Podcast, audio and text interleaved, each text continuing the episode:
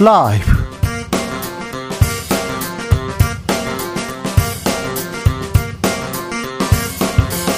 2022년 8월 3일 수요일입니다.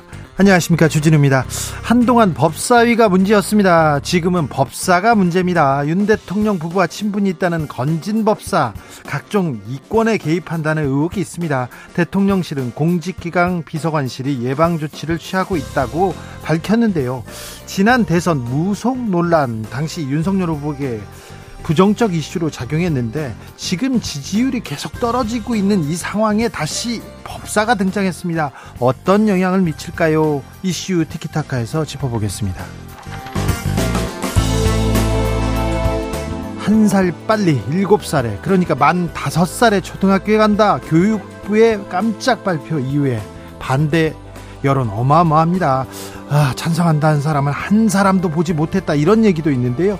교육부는 발표 나흘 만에 정책 폐기를 언급합니다. 만약에 국민들이 정말 아니라고 하면 정책은 폐기될 수 있다고 생각한다. 이렇게 얘기하면서 뒤늦게 여론 수렴하겠다고 했는데요. 우리 아이들의 미래 교육 학제 개편의 문제점은 무엇인지 훅 인터뷰에서 고민해 봅니다. 미국의 의전 서열 3위 낸시 펠로시 미 하원 의장이 결국 대만 땅을 밟았습니다. 시진핑 국가 주석이 불장난에 타 죽는다 이렇게 강하게 비판한 바 있는데요. 펠로시는 중국 공산당이 대만과 민주주의를 위협하는 것을 방관할 수 없다 직격탄을 날렸습니다. 펠로시 하원 의장이 중국을 자극하면서까지 대만을 찾은 이유는 무엇일까요? 격해지는 미중 갈등, 고래 싸움에 우리는 어떻게 대처해야 할까요? 공동 혁신 구역에서 고민해 봅니다. 나비처럼 날아 벌처럼 쏜다. 여기는 추진우 라이브입니다. 오늘도 자중차에 겸손하고 진정성 있게 여러분과 함께 하겠습니다. 아, 만 5세, 아, 7살에 초등학교 입학한다. 이 학, 학제 개편 갑작스럽게 나왔습니다. 여론의 반대가 커지자 교육부 여론 수렴하겠다고 이제서야 수렴하겠다고 하는데요. 학제 개편 다섯 살에 학교 가자 여러분은 어떻게 생각하십니까? 어, 주진우 라이브 듣고 있는 초등학생 애청자분들도 의견 보내주십시오. 7살 동생들이 학교 간다. 어떻게 보일까요? 이렇게 얘기합니다. 어, 그렇게 알려주시면 돼요. 샵 9730 짧은 문자 50원 긴 문자는 100원입니다. 콩으로 보내시면 무료입니다. 그럼 주진우 라이브 시작하겠습니다.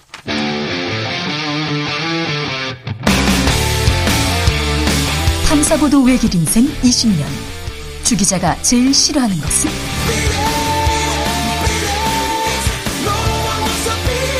이 세상에서 비리와 부리가 사라지는 그날까지 오늘도 흔들림 없이 주진우 라이브와 함께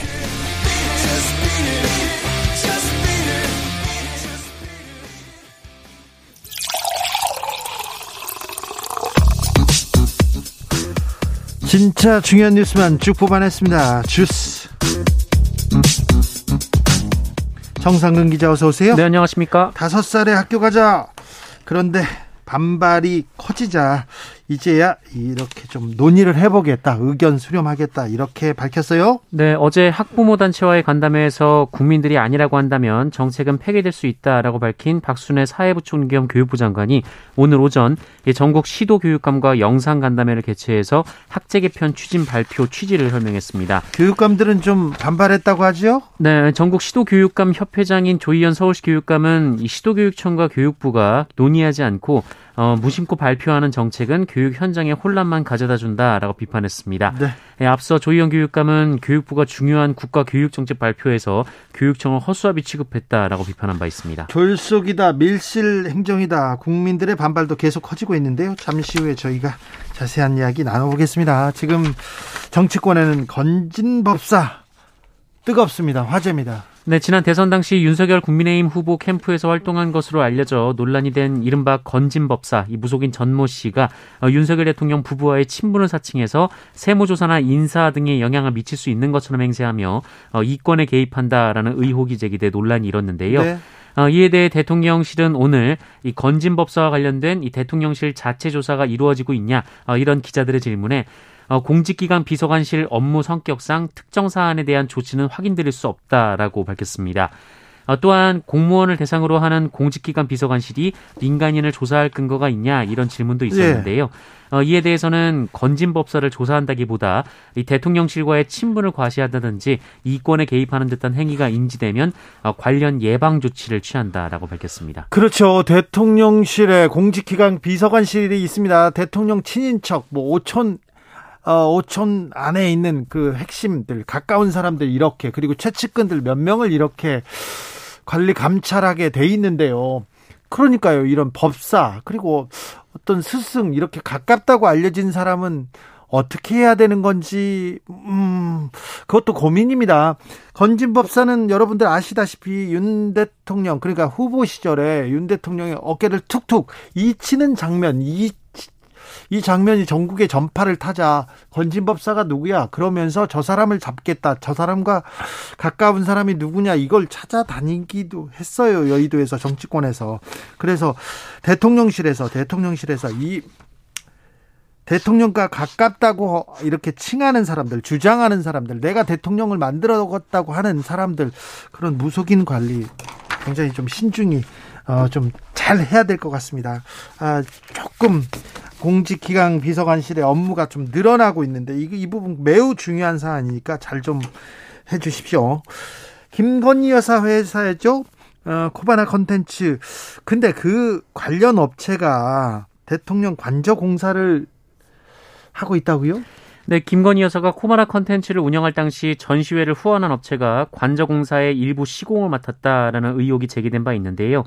어, 시사인 보도에 따르면 수의 계약이 입찰 공고부터 낙찰자 결정까지 불과 3시간 만에 이뤄졌고 또 인테리어 공사를 발주한 행정안전부는 공사 현장을 이 대통령 관저가 아니라 세종 특별자치시로 지정해서 계약을 체결하는 등 허위 계약서를 작성했다라는 논란도 일었습니다. 허위 계약서까지요? 네, 민주당이 공세끈을 조였는데요. 오늘 민주당 박홍근 원내대표는 대통령 관저 공사가 사적 계약으로 누더기가 됐고 불법 비리의 의혹, 불법 비리 의혹에 온상으로 전락했다라며 어, 공수처가 공명정대하게 수사해야 한다라고 주장했습니다. 네.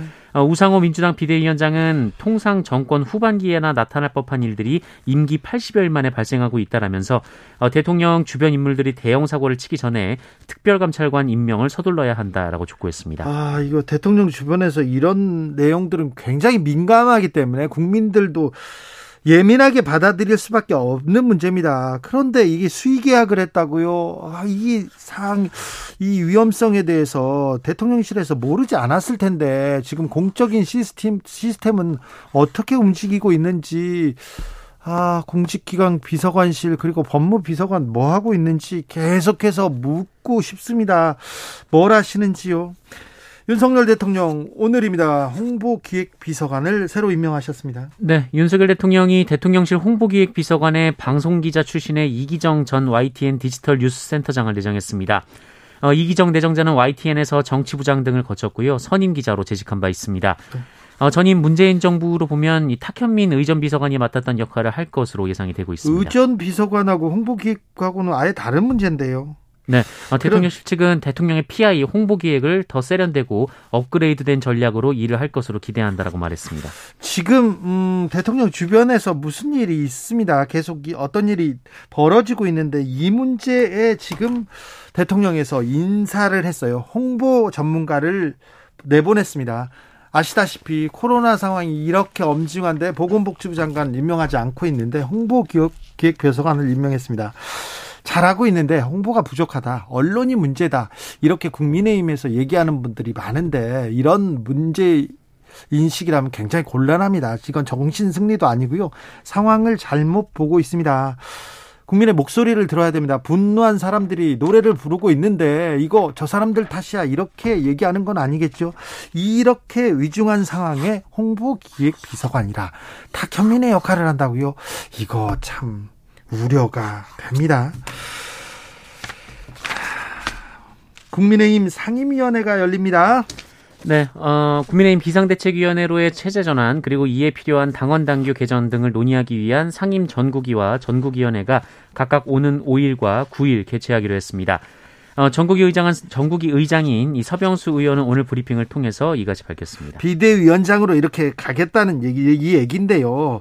이런 식의 또 김종인 전 비대위원장 비대위원 비대위만 나오면 또 이름이 나오는데 어 국민의힘 쪽과 만났다 이런 얘기 나왔어요. 네, 어, 배현진 의원이 최고위원직 사퇴 의사를 밝힌 지난달 29일 김종인 전 비상대책위원장과 정진석 국회 부의장, 장재원 의원이 만난 사실이 확인됐다고 동아일보가 오늘 보도했습니다. 윤핵관과 김종인 전 비대위원장 만났습니다. 김종인 비대위원장은 사실상 저 윤석열 캠프에서 윤석열 대권 레이스에서 이렇게 팽 당한 사람이었는데 그렇다고 비대위원장을 또 맡을까요? 어떻게 될까요? 윤석열 대통령 측에서 별로 좋아하지 않 않는 사람이었던 것 같은데 김정인 전 비대위원장이 그런 얘기했죠. 아무 말도 하지 말고 그냥 연기만 하면 돼. 뭐 그런 식으로 얘기해서 굉장히 자존심 상했다고 하는데 어찌 될지 김종인의 선택은 무엇일지 또 궁금합니다. 아무튼 국민의힘은 경랑 속으로 좀 들어간 것 같습니다. 당내 갈등 이어집니다. 네, 어, 오늘은 국민의힘 최재형 혁신위원장이 비상 상황에 대한 당 대표 등 이 지도부 전체의 공감대 없이 비대위 설치를 강행할 경우 당이 더 혼란에 빠질 수 있다라며 이 비대위 체제에 대해서 공개 반대했습니다. 어, 최재형 의원은 원내대표의 말실수와 사적 대화가 담긴 텔레그램 유출로 원내대표의 지도력이 약화된 상황이라면 해당자가 책임을 지면 되는 것이지 그 자체를 비상 상황이라고 볼 수는 없다라고 주장했습니다. 알겠습니다. 민주당 전당대회도 뜨겁게 달아오르고 있습니다. 이재명 의원은 달려가고 있습니다. 네, 민주당 당권 주자인 이재명 후보는 오늘 국회에서 기자간담회를 열고 이 수사 당국이 배우장 기획 배우자 이 김혜경 씨의 법인카드 유용 의혹 수사를 이달 중순쯤 마무리하겠다라고 예고한 것에 대해 대해 어, 대놓고 정치 개입을 하겠다는 것이다라고 비판했습니다. 어, 8월 하순이 민주당 전당대회 날짜이기 때문인데요. 어, 이재명 후보는 전당대회에 맞춰 수사를 끝내겠다고 하는데 사실이 아니길 바란다라며 어, 기소권을 가진 검찰이 정치에 개입하고 정치에 영향을 주고 특정 세력의 정치 이익에 복무하는 것은 심각한 국기문란이라고 주장했습니다. 그런데 음, 설화 설화가 있었어요. 이 부분에 대해서는 좀 해명을 했습니까? 네, 어, 지난 1일 이재명 의원은 당의 온라인 플랫폼을 만들어서 욕하고 싶은 의원을 비난할 수 있게 하자 이렇게 언급을 했었는데요. 욕하고 싶은 사람들한테 욕하게 하자 이게 지금 선을 넘었다 이런 비판 많았습니다. 네, 당 안팎의 비판에 대해서 지적의 일리가 있다라며 재밌으라고 과장한 것이 문제가 됐다. 앞으로는 좀 더 신중하겠다라고 말했습니다. 네. 어, 그리고 이재명 후보는 정치계의 우선 과제로 위성정당 금지 제도를 꼽으면서 특정 정당이 손해를 보는 현실적 문제가 있지만 국민 눈높이에 맞춰 금지하는 것이 최초의 법에도 맞다라고 말했습니다. 민주당 최 민주당에서 최재해 감사원장에 대한 사퇴 촉구 결의, 결의안 냈습니다. 네, 민주당과 시대전환, 기본소득당이 최재해 감사원장에 대해 사퇴를 촉구하는 결의안을 국회에 제출했습니다. 앞서 최재해 원장은 지난달 29일 법사위 전체회의에서 어, 감사원이 대통령의 국정 운영을 지원하는 기관이냐라는 이 시대전환 조정은 의원의 질의에 지원하는 기관이라고 생각한다. 이렇게 답해서 논란을 일으킨 바 아, 있습니다. 좀 이거는 좀 말이 안 됐죠. 이거는 국민의힘에서도 이거 우려 귀를 의심케 한다고 이렇게 얘기했었죠. 네, 어, 이들은 결의안에서 최재해 감사원장은 감사원을 대통령의 국정 운영을 지원하는 기관으로 격화시켜 감사원의 직무상 독립성, 정치적 중립성을 훼손하고 헌법과 감사, 감사원법 정신을 정면으로 부정했다라고 지적했고요. 네. 어, 이와 함께 유병호 사무총장의 각종 전행을 방관, 방조하고 있어서 감사원 감사원의 정상적이고 안정적인 운영을 기대하기 어렵다라고 주장했습니다. 감사원의 독립성과 정치적 중립성을 훼손했다. 가장 많이 훼손한 사람은 최재형 전 감사원장이 져야 될 것 같습니다. 감사원에 있다가 바로 정치권에 직행한 부분이 있는데 그 이후에 감사원이 계속해서 정치적 풍랑 속에서 헤매고 있다. 이런 비판 계속되고 있습니다. 이영진 헌법재판관 부적절한 접대를 받았습니다.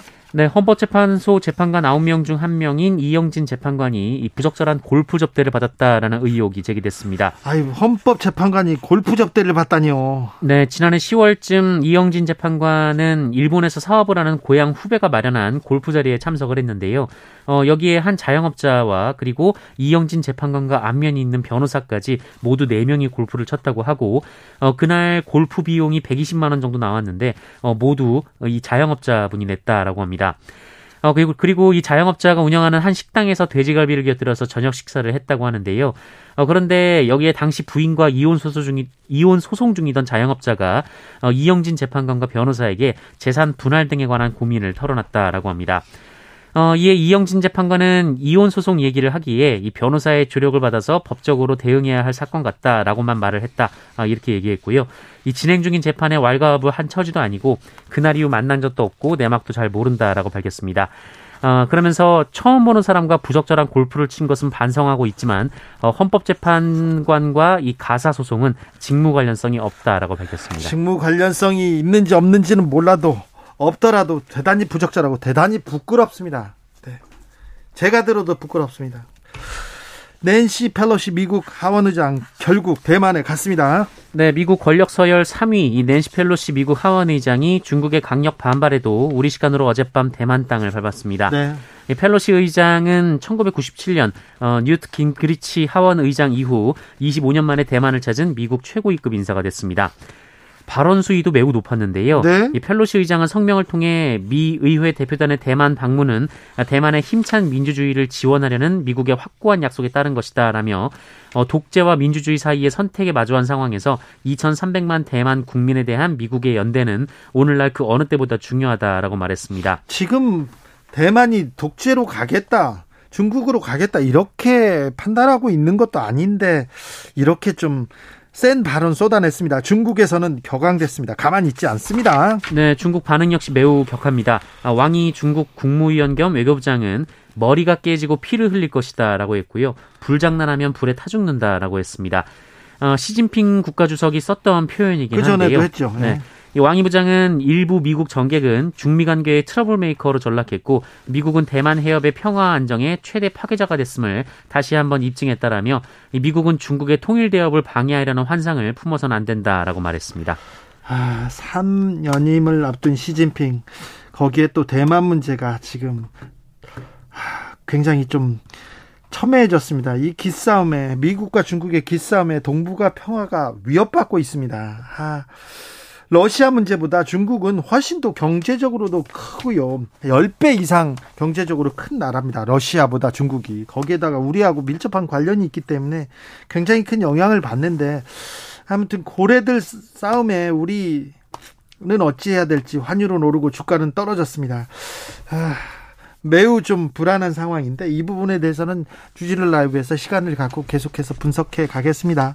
코로나 상황은 어떤가요? 네, 오늘 코로나19 신규 확진자 수 11만 9,922명이 나왔습니다. 11만 9천 명이요? 네, 어제보다 8천여 명 정도 늘었고요. 예. 일주일 전에 1.2배, 2주 전에 1.5배 정도입니다.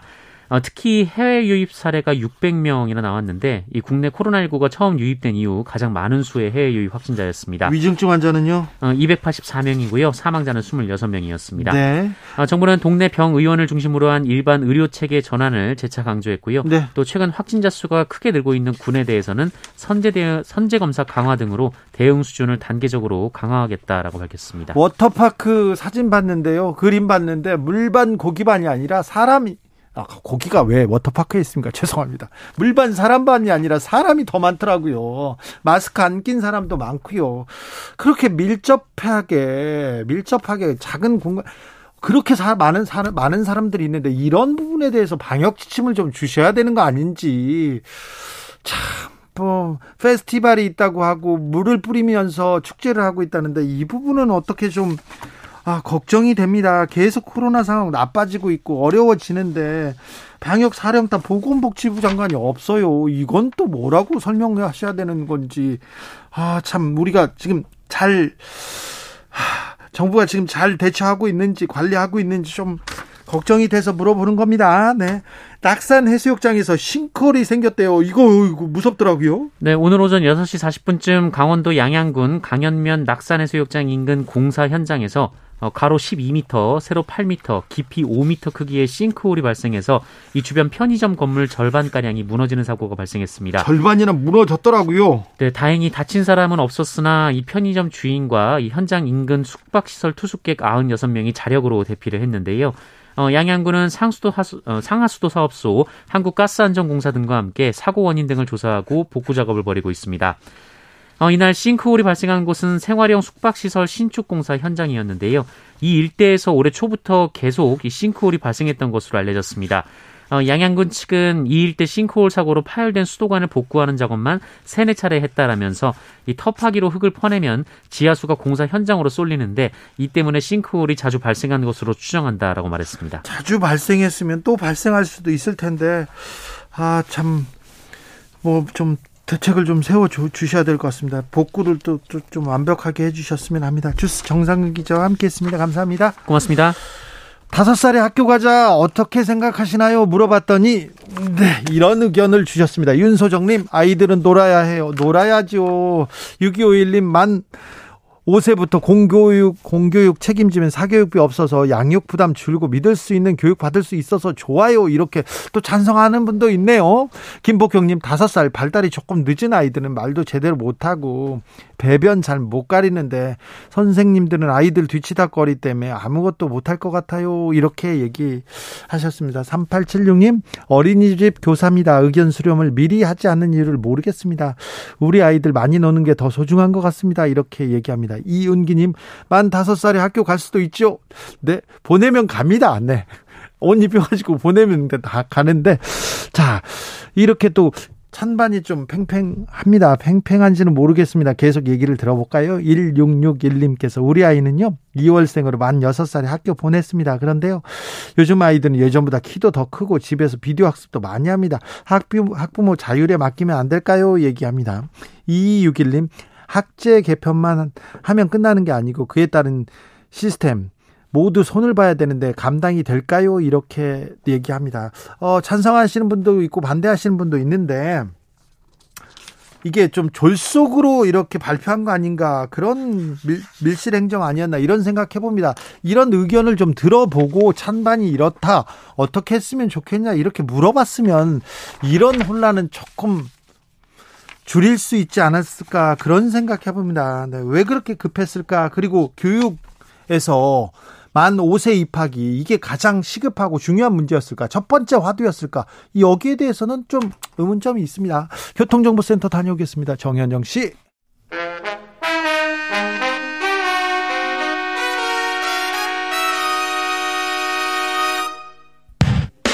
주진우 라이브 돌발 퀴즈. 오늘의 돌발 퀴즈는 객관식으로 준비했습니다. 문제를 잘 듣고 보기와 정답을 정확히 적어 보내주세요. 프랑스를 덮친 폭염과 가뭄으로 프랑스 발행 지역의 이 강이 말라가고 있습니다. 가뭄으로 수위가 낮아져 수로 운송에도 큰 차질을 빚고 있는데요. 전문가들은 온실가스 배출과 관련된 지구 온난화가 지구 전체에 피해를 주고 있다면서 앞으로 더 심각한 무더위와 물 부족이 심화될 거라고 경고했습니다. 중부 유럽 최대의 강으로 스위스 알프스 산에서 시작해 오스트리아, 독일, 프랑스의 국경을 지나 북해로 흘러들어가는 이 강의 이름은 무엇일까요? 보기 드릴게요. 1번 라인강, 2번 섬진강. 다시 들려드릴게요. 1번 라인강, 2번 섬진강.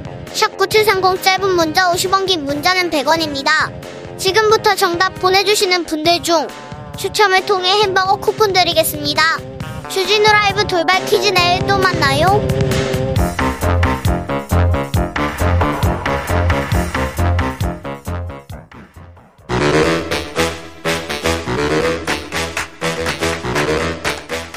이것이 혁신이다. 여야를 내려놓고 관습을 떼버리고 혁신을 외쳐 봅시다. 다시 만난 정치 공동 혁신구역.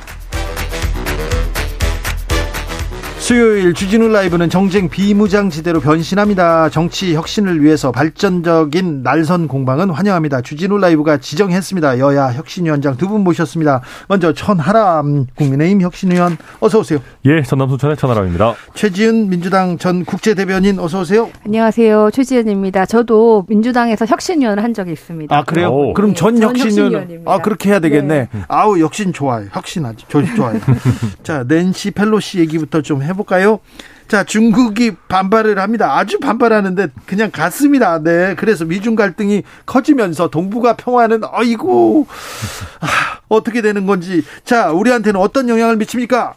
저는 어, 여러 가지가 있을 것 같은데 첫 번째는 공급망이 조금 불안합니다. 아무래도 우크라이나 전쟁 때와 같이 대만과 중국 간의 그 수출 물건이 대해서 좀 규제가 있을 수 있고 또 대만 해협 근처에서 지금 중국이 군사 시, 어, 실험 군사 연습을 하고 있다고 하지 않습니까? 네. 그래서 그 지나가는 운송 물자 이런 것이 좀 제한이 되면은 공급망에 차질이 있을 수 있기 때문에 그러면 결국 이게 또 물가 상승에도 영향을 미칠 수 있겠죠. 한 가지는 경제적 영향이고 아, 특히 공급망을 수출입 그리고 물가 그리고 두 번째는 이 긴장 국면이 증시 같은 데도 영향을 미칠 수 있지만 오늘 봤을 때는 크게 영향은 없는 것 같고요. 증시에는. 네. 세 번째는 아무래도 이 중국이 강대강 노선으로 가면 한반도에서 지정학적 위험이 될 수 있고 우리가 이제 북한과 뭔가 해결을 하려고 할 때 중국과 북한이 어, 미국과의 대화보다는 조금 더 강한 입장으로 갈 수 있는 여러 가지 요소가 있기 때문에 결국은 한국한테는 별로 좋을 게 없다고 봅니다. 그래요? 네. 아니 뭐 이제 미중 간의 갈등이 심해지는 거는 우리나라 같이 이제 대외 무역 의존도가 높은 국가에게는 항상 뭐 리스크가 있는 거죠. 그런데 이제 우리 같은 경우는 뭐 어쩔 수 없습니다. 저희가 사실은 그렇다고 해서 여기서 중국 편을 들 수 없고 전 네. 세계가 어찌 보면 미국 편에 설 거냐 중국 편에 설 거냐의 그 선택을 강요받고 있는 상황에서 우리나라는 당연히 뭐 한미 동맹 강화하는 쪽으로 갈 수밖에 없을 겁니다. 그리고 그 한미 동맹 강화하는 것이 기존에는 군사적인 영역이 컸었다면 앞으로는 경제라든지 아까 말씀하신 공급망 그 경제 안보 측면이 측면이 더 뭐 강화될 수밖에 없겠죠. 다만 말씀하신 것처럼 우리가 중국과의 관계도 당연히 신경을 써야 되는 거기 때문에 말씀하신 뭐 여러 가지 그 중국에서 수입을 해야 되는 물품이나 또 우리가 중국에 수출해야 되는 물품들에 대한 관리 부분은 뭐 열심히 해야 될 겁니다. 네.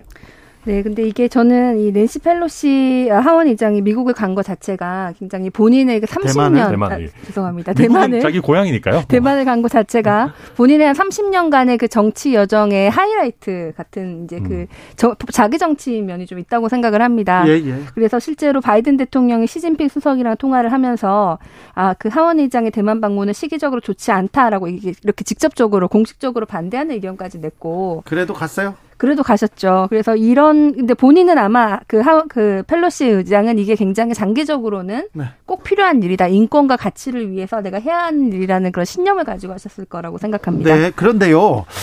대통령실에서 펠로시 하원 의장 한국 왔을 때 만난다 안 만난다 만난다 안 만난다 조금 약간 좀 번복이 있습니다. 어, 어떻게 될까요? 아, 일단 저는 이게 뭐 만나는 것 안 만나는 것 뭐 정답이 어디 있겠습니까? 뭐 그런데 저는 뭐 가능하면은 그래도 우리 미국의 사실 랭킹 3위에 펠로시 의장이면 어, 한국에 오셨으면 가능하면 좀 대통령이 만나시면 좋을 것 같은데 일단 대통령실에서는 어 현재까지는 안 만나는 쪽으로 일단 정리를 한 것 같습니다. 그렇죠. 그래서, 예.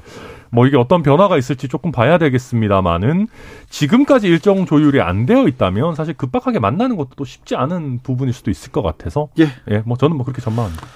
저는 예, 이 안 만난다는 게 만약에 지금 우리가 지금 얘기한 것처럼 그 미중 갈등에서 어 대만을 방문한 낸시 펠로시 의장을 만나는 것이 조금 불리하다라고 해서 안 만나는 그런 외교적인 고도의 전략이냐 라고 봤을 때는 어 만약에 그렇다면 괜찮은데 그거는 그동안 윤석열 대통령이 얘기했던 대중 강경 노선하고는 반대되는 거예요. 그래서 지금 전략을 바꾸는 건지 아니면 정말 그런 거랑 상관없이 순수하게 휴가라서 그냥 안 만난다고 전략을 하면. 바꾸고 네. 뭐 그러지는 않을 것 같은데요. 정말 순, 순수하게 휴가라서 안 만난다 그러면은 순수하게 휴가라서 안 만나시겠습니까? 그러면 이 대통령께서 네. 어, 어, 그 개발업자 게임 개발업자들은 120시간이라도 일하게 하라 그랬는데 휴가 조절하고 이 낸시 펠로시 하원의장 하나 못 만나는 건지 지금 낸시 펠로시 하원의장이 뭐 일본도 그렇고 뭐 대만도 그렇고 이 그, 아, 그 태평양 지역의 수상들을 다 만나고 가는데 우리나라만 대통령을 안 만난다는 거 아닙니까? 근데 저는 이게 웃긴 게 민주당은 만나면 또 만난다고 뭐라 그러실 거예요. 뭐 미중 갈등이 격화되는 상황에서 뭐 대만 갔다 온 하원 의장 만나면 어떡하냐 막 그러실 건데 또 안 만난다고 하니까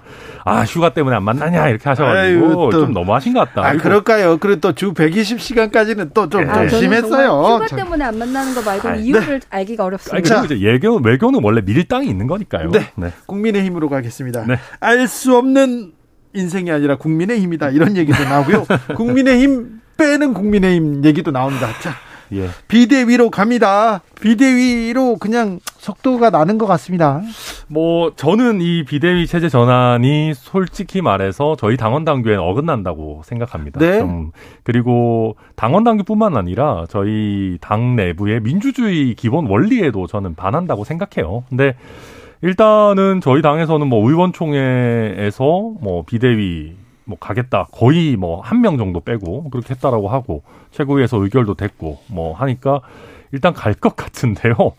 굉장히 안 좋은 선례를 남겨놓는 것 같아서 저는 참 씁쓸하고 그리고 어 저희 당이 대선 지선에서 승리한 당인데 갑자기 비대위원 비대위를 한다라는 게 되게 뜬금없고요. 또 참 웃긴 거 웃긴 것이 헌정사상 거의 처음으로 원내 모든 정당이 비대위를 하는 거랍니다. 지금 예. 저희까지 비대위를 하면 민주당도 비대위, 정의당도 네. 비대위. 하, 이게 뭐 하는 건가 싶기도 하고요. 또 국민 여러분 먹고 살기도 힘드신데 저희 당 당원 당규까지 보시게 해서 송구스러운 뭐 생각입니다. 네. 먹고 살기 힘든데 민생 챙겨야 되는데 건진법사 얘기가 나옵니다. 네, 건진법사 얘기는 뭐 건질 게 없죠. 네, 네, 죄송하고요. 이상한 얘기해서. 네. 어, 저희가 뭐, 물론 이런 얘기가 아예 안 나왔으면 더 좋았을 겁니다. 예컨대 뭐, 저희 대통령실이 공사 구분이 조금 더 철저하고 또 이런 측근 그룹을 더 미리미리 멀리 떨어뜨려 놨으면 가장 좋았겠지만, 어, 그렇지 않고 일단은 그래도 권진복사라고 하는 분이 큰 어떤 사익 추구 행위를 한 게 드러나기 전에 이렇게 미리 대통령실에서 어, 어찌 보면 먼저 선제적으로 대응하고 또 경고의 메시지를 내는 것은 저는 최근에 저희 대통령실이 한 정무적인 판단 중에서는 뭐 나쁘지 않다라고 생각합니다. 저는 이게 선제적으로 대응을 잘 한 건지 아니면 대통령실이 정말 정부적 감각이 없고 정말 막 하는 건지 이걸 모르겠습니다. 일단 이런 일이 있었던 것 자체가 건진 법사가 이권을 뭐 대기업을 통해 살려고 하는 것 자체가 잘못된 건데 음. 그것을 이렇게 건진법사랑 얘기를 하든지 대기업이랑 얘기를 하는 것이 아니라 공문의 형태로 이렇게 밖에 공개하는 것이 국민들이 보기엔 어 이거 정말 큰 일이 있구나 이렇게 보일 수도 있잖아요. 에이, 쉬쉬하는 것보다 낫죠. 그래서 이게 장단점이 있을 것 같은데 음. 이게 가장 대통령 지지율에 좋은 방법인가는 사실 잘 모르겠습니다. 투명한 방법일 수는 있는데 음, 대통령 지지율을 봤을 때는 이게 그렇게 노련한 아 대통령실인가라는 생각이 들고 그럼에도 불구하고 이런 권력 사유와 논란이 있는 것 자체가 엄청난 문제죠. 이게 사적 채용 이제 처음 있는 것이 아니라 여러 가지가 지금 뭐 코바나 콘텐츠 전시에 후원했던 업체가 뭐 관저 공사 맡고 이런 것들이 지금 계속 있지 않습니까? 그러니까 지금 여기 대통령실의 그 투명한 운영 그다음에 이권 개입이 없는 개인 개인적인 그런 거래가 없는 투명한 대통령실에 대한 믿음이 점점 훼손되고 있는 게 더 큰 문제인 것 같습니다. 어, 네, 일단 그 김건희 여사의 코바나 컨텐츠 전시회를 후원했던 업체가 뭐 관저공사를 맡았다 뭐 이런 식의 보도가 일단 나오고 있는데요. 어, 대통령실은 기본적으로 후원은 하, 받지 않았다라고 하지만 뭐 감사 열심히 일을 해줘서 고마운 취지에서 후원 업체에 넣어줬다 뭐 이런 식의 해명을 하고 있습니다.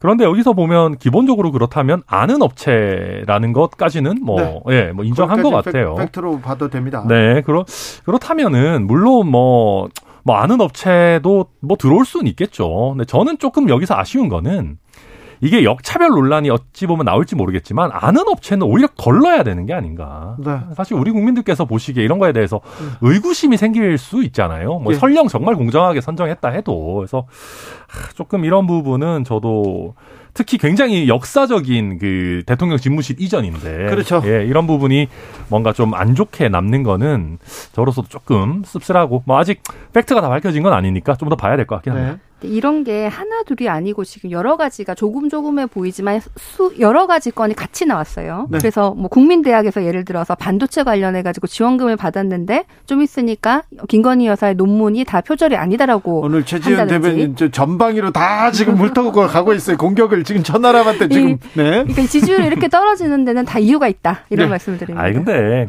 아니 뭐 모르겠습니다. 저도 뭐 국민대의 결정이 어떤 그 내부적인 사정이 있었는지 모르겠습니다만은. 어, 어떤 그 정부로부터의 지원을 받고 이런 결정을 했다라고 하기 시작하면은 대학이 정부의 지원을 받는 항목이 정말 많이 있습니다. 예, 그런데 그러면 뭐 국민대한테 그렇다고 해서 정부가 갑자기 아무런 지원을 다 안 하겠다, 지원 다 끊어버리겠다 이 결정이 나올 때까지 그럴 수는 없는 것이거든요. 그래서 이게 뭐 의구심이 드실 수는 있겠지만 이게 어떤 인과관계나 연관관계가 있다는 게 밝혀진 게 아닌 상황에서 네. 그렇게 말씀하시는 거는 좀 섣부르다 말씀드리겠습니다. 국민의힘에 대해서 하나만 더 물어볼게요. 자 그러면요 비대위에서 차기 당 대표를 뽑으면요. 네. 그 사람한테 총선 공천권을 준다.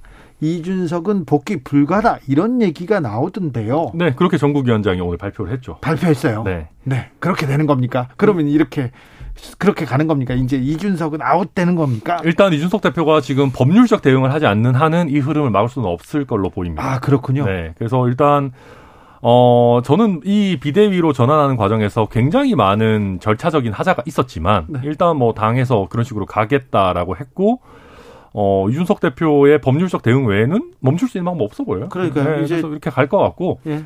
어, 비대위를 한번 거치기 때문에 자녀 임기만 하는 게 아니고 임기 전체로 리셋이 되는 거다. 뭐 그거는 뭐 어느- 정도 논리적인 근거는 있는 것 같아서 네. 그 전까지 단계가 엉망이었던 거지. 뭐 저는 뭐 예, 뭐 그냥 이렇게 가겠구나. 이제 이렇게 가는군요. 네, 알겠습니다. 민주당으로 가볼까요? 민주당은 당권 경쟁 잘 되고 있습니까? 혀- 민주당 전당대회에서 혁신은 보입니까? 전당대회는 혁신하는 곳은 아니고요. 예. 제 생각에는 전당대회에서 어떤 구성원을 뽑느냐에 따라서 그 네. 구성원들이 차기 지도부가 혁신을 할 수 있게 만들어 주는 혁신을 거라고 생각을 외치고. 비전을 외쳐야죠. 네, 그런데 사실 어 지금 어차피 당 대표는 이재명 이런 분위기가 있지 않습니까? 네. 근데 이재명 당 대표가 얘기하는 게 사실 정치 혁신 얘기를 굉장히 많이 하셨거든요. 그래서 어 이재명 당 대표의 그 당 대표 출마를 반대하는 사람도 많, 많았는데 출마를 하셨기 때문에 정치 혁신의 아젠다를 성공하지 못하면은 앞으로 정치 행보가 더 이어지기 어렵다라는 굉장히 절박한 마음으로 그런 개혁을 하실 거라고 생각을 해요. 그래서 아 정치 혁신, 뭐 정치 개혁은 이재명 당 대표가 그걸 상징을 하시고 저는 다른 97 세대들도 아 파괴력이 크지는 않지만 굉장히 신선한데 최고위원 후보들에 대해서 조금 더 어, 흥미가 있는 것 같습니다. 네. 당 대표는 좀 너무 선거가 좀 뻔하게 진행되는데 최고위원은 지금 다양한 옵션들이 있고 다들 누구- 좋은 분들이 너무 많으시거든요. 누가 될지 모르니까. 네, 근데 그 또그 중에서 보면은 우리 당에서 소위 말하는 스타 스타성 있는 분들도 많으시고 예. 뭐 초선, 재선, 삼선 고루고루 이렇게 있고 여성도 있고 남성도 있고 이런 다양한 세대 이런 게 굉장히 흥미진진한 최고위원 선거가 될 거라고 생각합니다. 어떻게 예, 보세요? 뭐 저는 최근에 이제 민주당까지 신경 쓰기에는 저희 뭐 저희 당이 불타고 있어가지고 어 일단 어 이재명 의원 정치 개혁에 앞장설 거다. 글쎄요, 저는 솔직히 좀 의문입니다. 한 두 가지 정도인데요. 이재명 의원이 다음 대선을 염두에 두고 있, 있다라고 하면 당에서 적을 많이 만들려고 할까? 어, 예를 들면 어떤 정말로 개혁적인 성향으로 가서 지금 있는 의원들을 솎아낼까? 저는 뭐 일단 거기에 대해서 좀 의문이고요. 솎아내더라도 그게 국민의 그 관점에 눈높이에 맞는 게 아니라 어, 본인 사람 채워넣기식의 어떤 공천 개혁의 탈을 쓴 공천 학살을 할 가능성도 저는 농후하다고 생각합니다.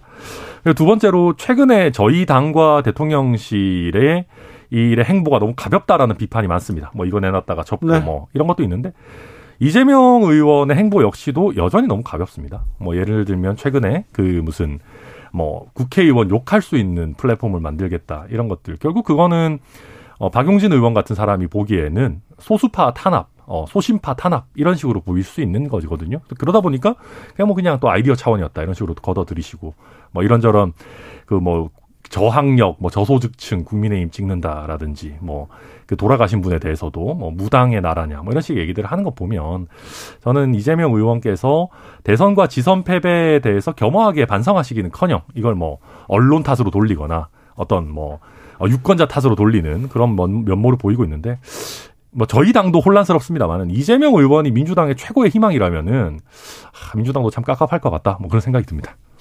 뭐 민주당의 최고의 희망이라고 하기보다는 지금 이제 그 당원들의 마음이 그 대선을 아깝게 진 다음에 당원들의 마음이 이재명 당대표로 한번 당이 굉장히 혼란스러웠거든요. 저희 대선 지선 패배 이후에 특히 지선 때 그 비대위는 정말 많은 혼란을 가지고 왔기 때문에 이제 좀 안정된 리더십이 필요한데 우리 당원들의 마음이 다 이재명 어, 당대표한테 많이 몰려 있으니 새로운 좀 미래, 좀 새로운 민주당 그리고 다시 좀 시작하자 이런 마음들이 많이 모여 있는 것 같아요. 네, 거기서 이제 얘기를 하는데 어 이재- 이재명 당 대표의 몇 가지 말이 가볍다 뭐 그럴 수 있습니다. 그런데 이제 그 정도의 어 얘기들은 사실은 대부분의 정치인들이 말을 많이 하다 보면 나올 수 있는 건데 어 윤석열 대통령은 지금 대통령이신데도 어, 대통령실에서 뭐 이번에 펠로시 뭐 하원 의장을 만난다 그랬다 안 만난다 그랬다가 다시 또 만난다 그랬다가 불과 반나절 사이에 이게 바뀌고 또 뭐 교육부 장관도 뭐뭐 5세 반 5세로 연령을 낮춘다 그랬다가 또 뭐 국민들이 반대를 안 한다 그랬다. 이건 정말 국가의 대계가 있는 말의 문제가 아니라 커다란 정책인데 외교가 걸려 있고 교육이 걸려 있는데 이런 게 가벼운 것이 더 큰 문제라고 생각합니다.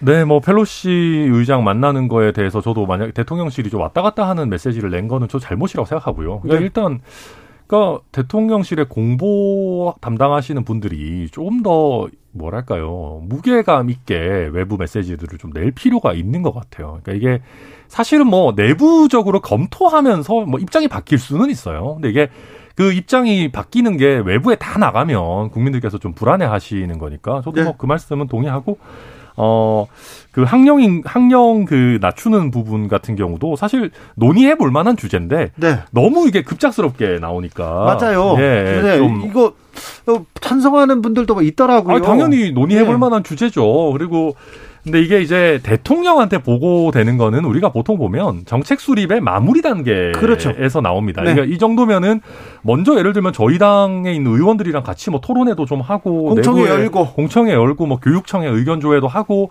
이런 식으로 가야 되는데 제 생각에는 너무 좀 서둘러서 발표부터 하다 보니까 그렇죠. 이런 뭐 우가 생긴 게 아닌가 뭐 그렇게 보입니다. 그렇죠. 네, 좀 얘기를 먼저 듣고 좀 토론하고 그래서 좀 정지했으면 좋겠습니다.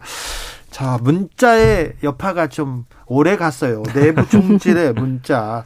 어, 그러면서, 아, 이게 이준석 대표를 내보낸 게 윤심이었어? 이런 생각을 했잖아요. 그런데 어제는 국가정보원장, 김규현 국가정보원장이 서훈, 어, 박지원 전 국정원장 고발한 거 대통령한테 보고했다. 이렇게 얘기 나오면서 이거 윤석열 대통령의 지시였어. 이런 얘기가 나옵니다. 어떻게 보셨습니까? 아니 저는 국정원이요. 그러니까 공식적으로 전직 국정원장 둘을 고소 내지는 고발하는 거는 굉장히 큰 일이라고 생각합니다. 전 세계 정보 기관 역사상 없었어요. 그게 굉장히 큰 사실 공적인 결단입니다. 네. 그러니까 이거는 저는 당연히 대통령한테 사전에 보고됐어야지 맞다고 생각하고요. 그래요. 예, 뭐 이걸 뭐 대통령이 결정을 해야 되는 문제냐 아니냐는 뭐 잘 모르겠습니다만 예. 당연히 최소한 보고는 돼야 되는 건 아니겠습니까? 이게 국정원이 공식적으로 전직 국정원장들을 고발하는데 이거 가지고 대통령의 정치 개입이다 이렇게 얘기하는 거는 오히려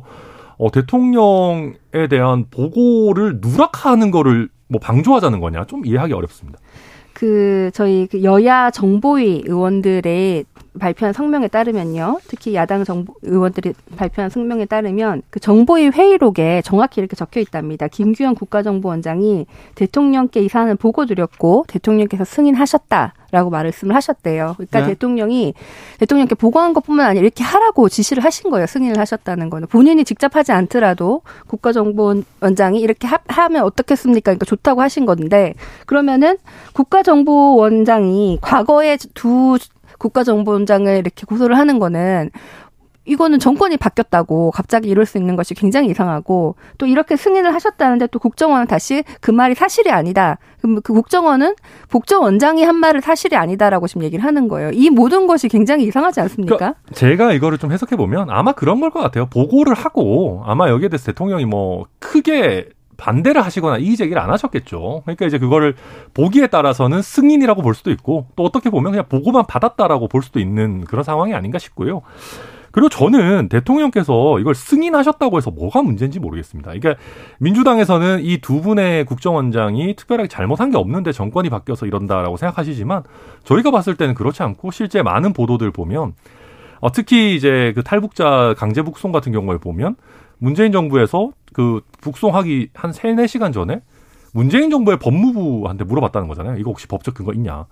근데 법무부에서 없다. 법적 근거, 없- 근거 없는데 그래도 보내야 되지 않겠냐. 뭐 이렇게 했다는 거잖아요. 그러니까 이게 이제 굉장히 위법한 사안이거든요. 그러니까 저희가 봤을 때는 이 부분에 대해서는 당연히 법적 판단이나 선례를 남겨놔야 되는 부분이기 때문에 이걸 뭐 저는 정치 탄압이다 이렇게 몰고 가는 거는 좀 설득력이 없다고 생각합니다.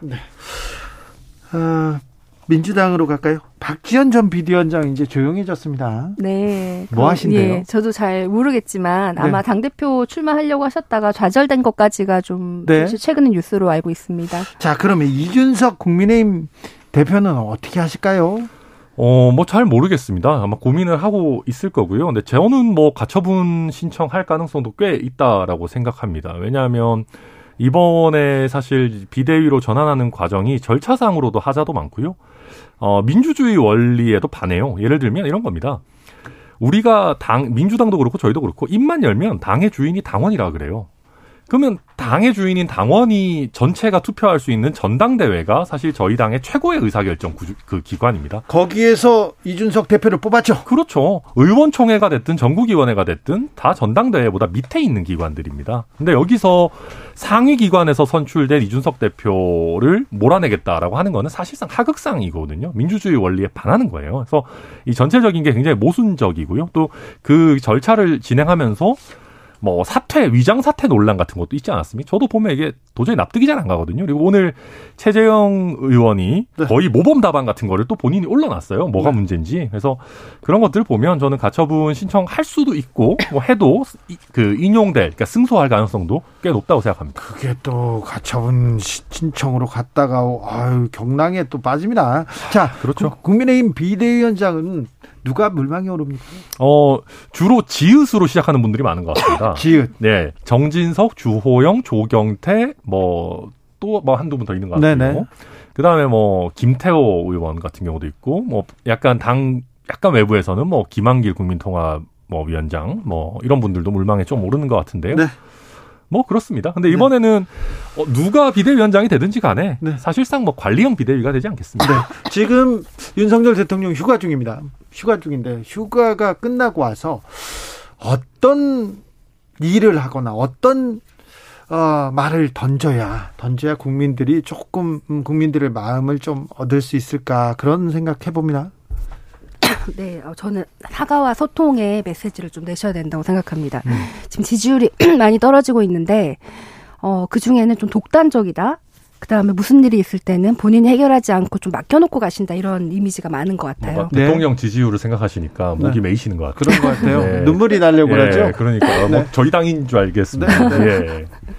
그, 아무튼 저 뭐 저도 비슷한 의견인데요. 일단 어, 지금 대통령 지지율을 보면 뭐 구체적인 수치를 말씀드릴 수 없지만 어, 매우 잘못하고 있다라는 그 분들이 굉장히 많습니다. 예, 보수층 그리고 또 국민의힘 지지자층에서도 왜 이것밖에 못해 이런 얘기 많아요. 그래서 저는 저희가 어, 너무 거창한 거를 하기보다는 오히려 저는 저희 진영 내지는 윤석열 대통령을 지지했던 분들을 어떻게 하면 좀 되찾아올까를 고민해야 된다고 봐요. 네. 그러니까 그게 이제 결국은 저희 정치 연합의 회복인 거죠. 예컨대 뭐 이준석 대표에 대한 정치의 회복이 있으면 저는 가장 좋다고 생각하고 그게 아니면 예를 들면 경선에서 같이 경쟁했던 뭐 유승민 당시 후보나 뭐 홍준표 시장이나 이런 분들과의 관계성을 좀 더 회복하고 쓰는 인재 풀을 좀 더 넓히면 어 저희 당을 지지하는 내지는 보수 진영을 지지하는 유권자들이라도 일단 먼저 윤석열 대통령 지지율 끌어올리는 거에 좀 힘을 모아야 된다. 네. 저는 그래서 어, 조금 더 폭넓게 가는 행보들이 있어야 되고 그 전제로서 저는 뭐 지금까지 부족했던 부분들을 겸허하게 인정하는 것도 굉장히 좋다고 생각합니다. 그런 폭넓게 가는 거하고 이준석 당대표를 이제 완전 복귀 못하게 하는 거하고는 굉장히 다른 행보 아닙니까? 네. 이 지금 이준석 당대표가 사실은 선거 때 이기는데 큰 공헌을 했었고 지금 총선이 지금 많이 남았 총 앞으로 남았으니까 이렇게 하는 건데 저 민주당에서 이준석 대표가 좀 목리 부리고 그 지방에 출장 가고 지방 내려가고 그랬을 때마다 응원했잖아요 민주당에서. 그건 뭐 그런데- 몽리가 아니라 그래서, 예. 그래서 요즘 민주당에서 이준석 대표 너무 응원해줘가지고 그렇죠. 이준석 대표한테 오히려 안 좋다니까요 최근에 보면. 그래요. 네. 아, 그래 네. 응원 네. 아니 이건 뭐 이거는 제가 이제 국민의힘의 뭐 정치 공학을 떠나서 네. 젊은 원의 정치인이고 이준석 대표가 상징하는 여러 가지가 있잖아요. 그리고 사실 선거에 우리가 봤을 때 제3자가 당 국민의힘이 아닌 사람이 봤을 때도 이준석 대표가 같이 있었을 때는 윤석열 후보 시절에 네. 지지율이 올라가고 이준석 대표랑 사이가 나빠지면 지지율이 떨어지고 이랬는데 선거 다 이겨놓고는 이제 또 지방선거까지 이겨놓고는 이제 이준석 대표 밀어내는 게 만약에 총선이 한 3개월 남았으면 이러지 않았을 거라고 어찌 보면요. 생각합니다. 어찌 예. 보면 선거 끝났으니까 이제 헤어질 결심할 수 있지 않습니까? 저는 만약에 총선이 6개월이라도 남았으면 이러지 않았을 거라고 그렇죠. 생각해요. 선거 앞에는 예, 그렇게 예. 안 하겠죠. 그러니까 이게 굉장히 어, 이준석 대표를 필요할 때는 이렇게 쓰다가 이렇게 버리는 이런 모습이 좀 안타까운 마음이 드는 것이죠.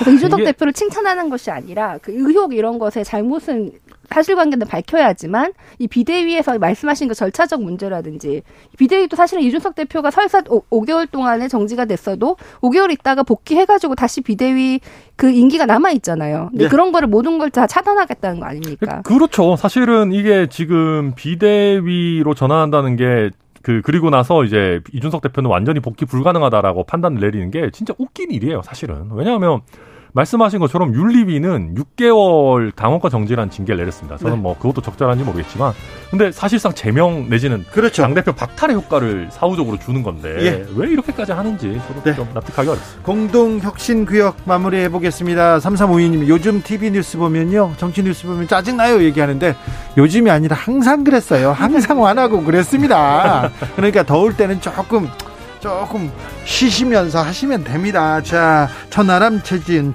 최진 천하람 두 분 감사합니다. 고맙습니다. 네, 감사합니다. 아, 저는 잠시 쉬었다가 6시에 2부로 돌아옵니다.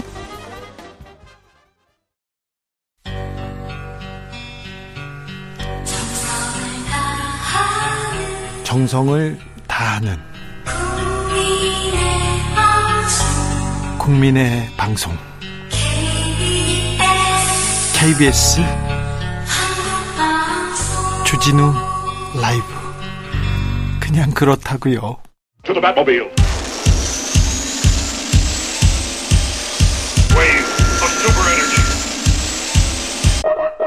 주기자의 1분 검사들이 법사들의 도수를 제어해야 한다. 이렇게 제가 어제 얘기했는데요. 건진 법사가 대통령 부부와 친분을 과시하면서 세무조사 로비에 뛰어들었다는 의혹을 전하면서 말입니다. 그런데 오늘은요, 법사의 지인까지 나왔습니다. 법사와 가까운 것으로 알려진 A씨. 아, 집권 여당의 현역 국회의원과도 접촉한 사실이 확인됐다.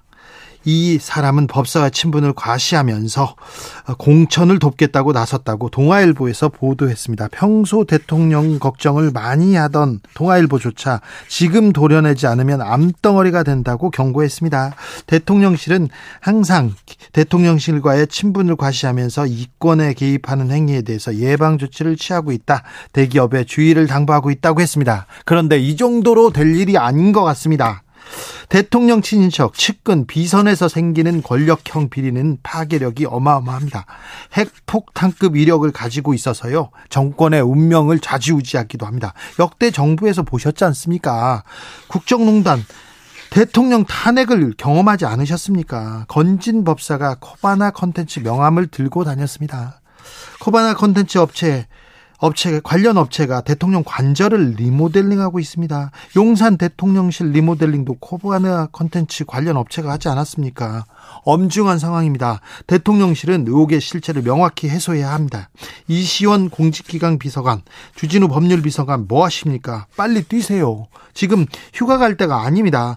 정치 검사의 기소에 법치가 무너졌다. 이렇게 윤석열 대통령과 검찰을 조롱하던 MB 사면에만 매달릴 때가 아닙니다. 주기자의 1분이었습니다. One Direction right now.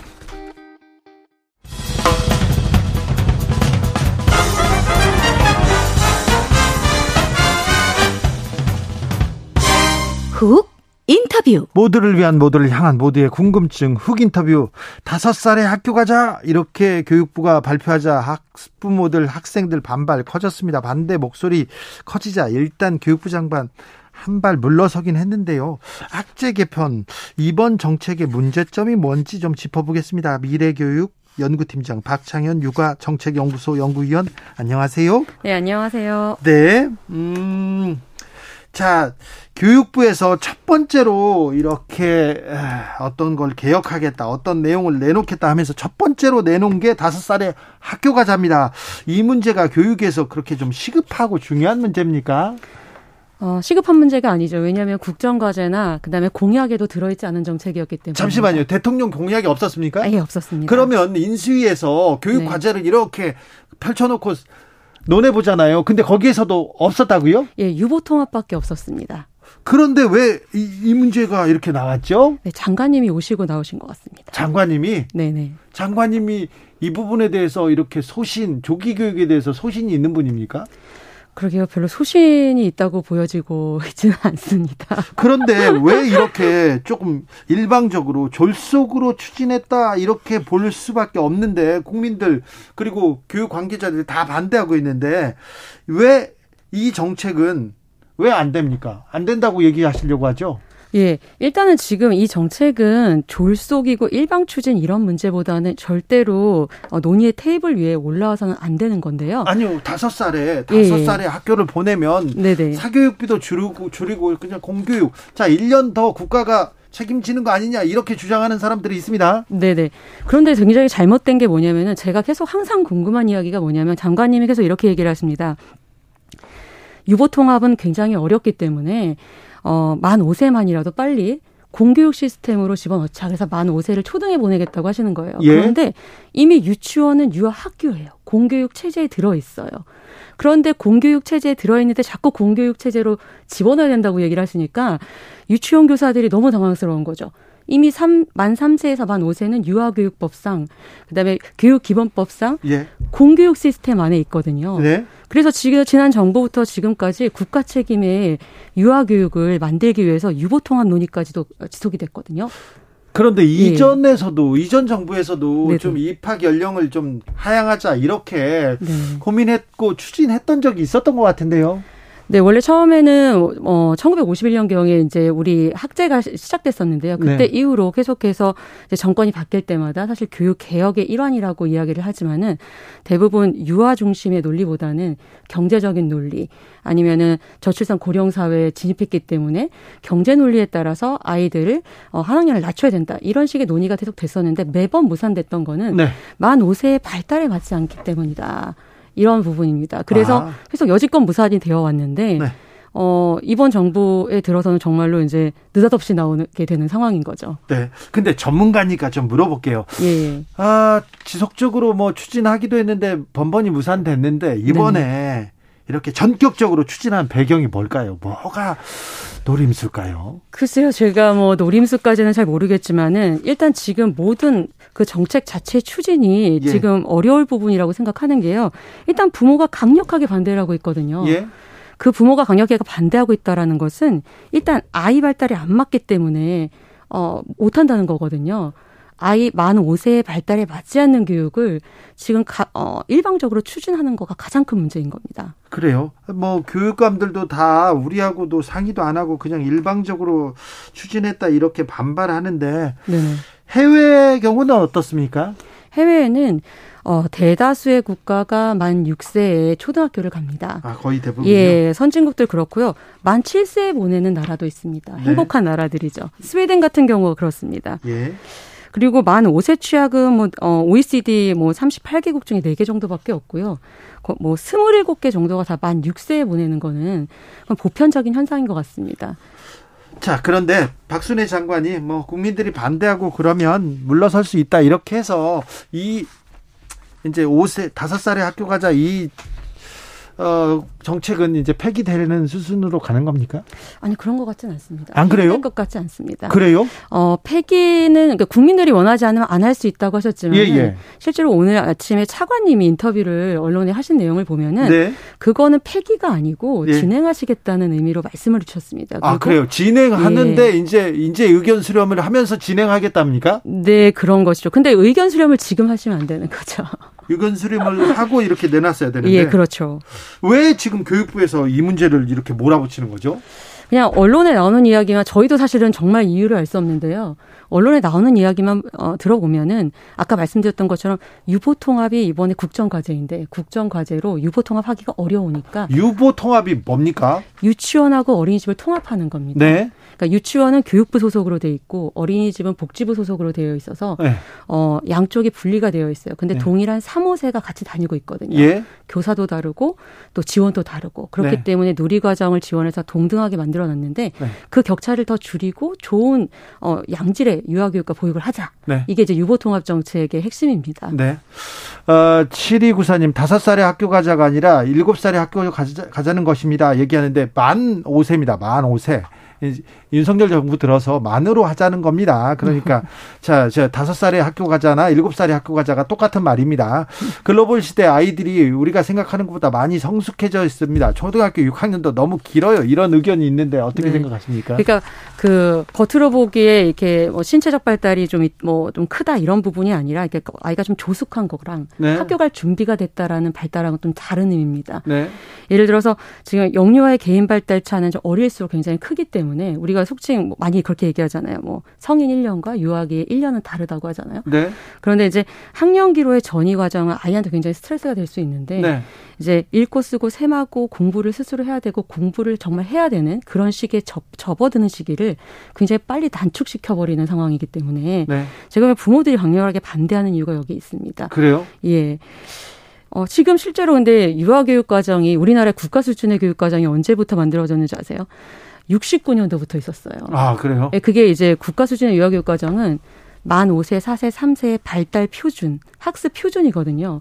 우리나라 정말 대단한 거죠. 69년도부터 유아교육 과정이 있었다는 게요. 예. 거기에 따라서 아이들을 되게 자유롭게 놀이를 통해서 기르고 아, 그 읽고 쓰고 셈하는 것에 관심을 갖게 해서 어, 초등에 가가지고 더 재미있게 교육할 수 있게 그동안 교육을 해왔는데 아예 이 근본을 다 흔들고 누리 과정과 교육 그 발달 표준 우리나라의 발달 아이들의 발달 표준 자체를 뒤흔드는 그냥 완전 무시하는 행위라고 저는 생각합니다.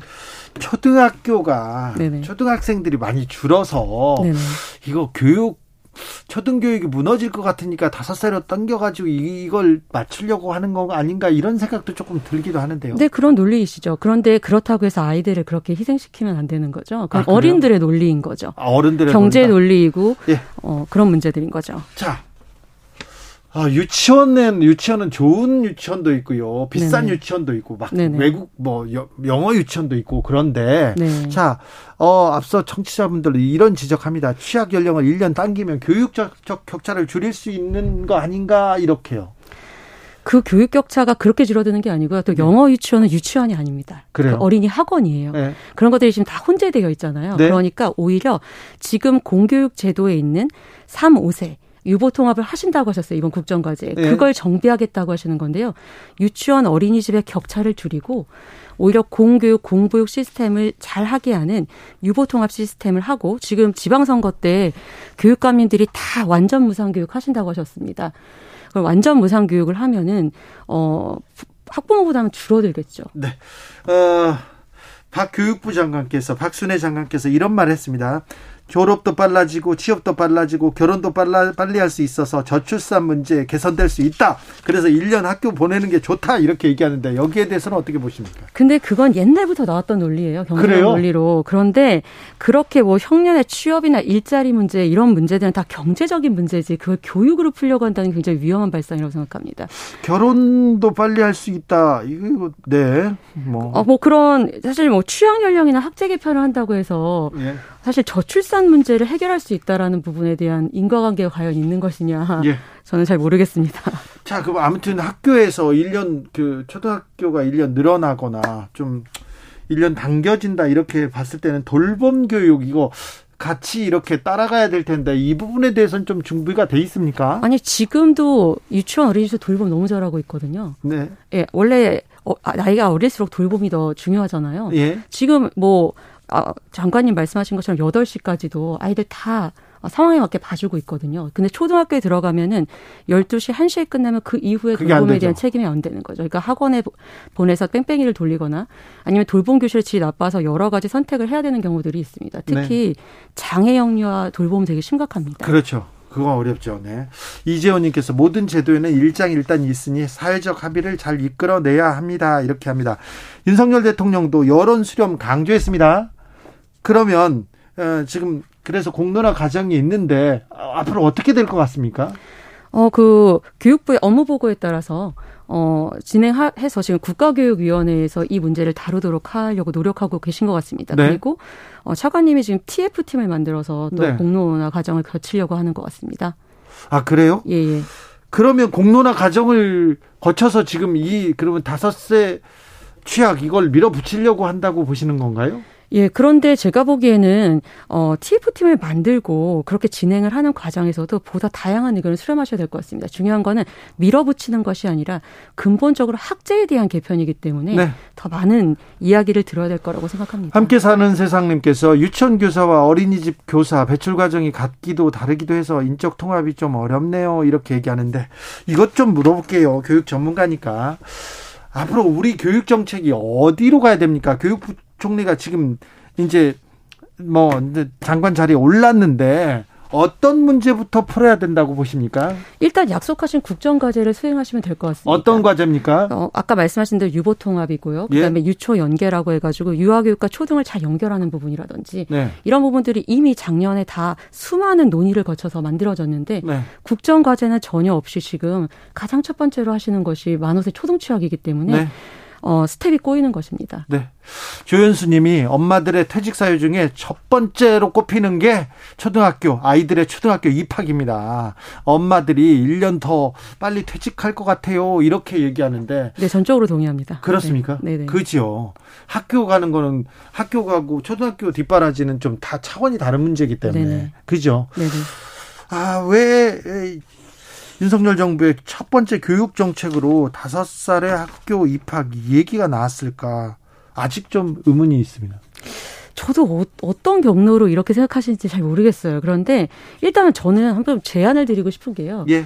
장관님, 차관님 다 행정 전문가라고 하시는데요. 네. 두 분께서 오히려 그런 그 전략을 가지고 유보 통합이라든지 그 지방재정 교부금이라든지 이런 거 확대해서 오히려 현장 그리고 아이들이 모두 좋아하는 정책을 좀 만들어 주셨으면 좋겠어요. 네. 지금 만호세 이 초등 입학으로 완전히 그 지금 마음이 다 흐트러진 상태인데 제가 보기에 유보 통합도 어려울 거라고 생각합니다. 네, 아무튼 아이들은 좀 더 뛰어놀게 해줘야 되는데 네네. 우리는 너무 많이 공부를 시키고 학교에서 잡아놓는 게 좀 걱정이다, 문제다 이렇게 생각하는 사람으로서는 좀 염려가 네. 됩니다. 여기까지 들을까요? 네네. 박창현 육아정책연구소 연구위원이었습니다. 감사합니다. 네, 감사합니다. 정치 피로, 사건 사고로 인한 피로, 고달픈 일상에서 오는 피로. 오늘 시사하셨습니까? 경험해 보세요. 들은 날과 안 들은 날의 차이.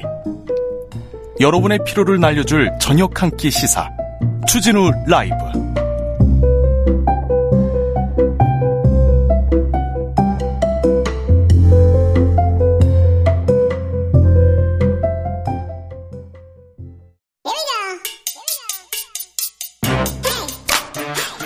뉴스를 향한 진지한 고민 기자들의 수다.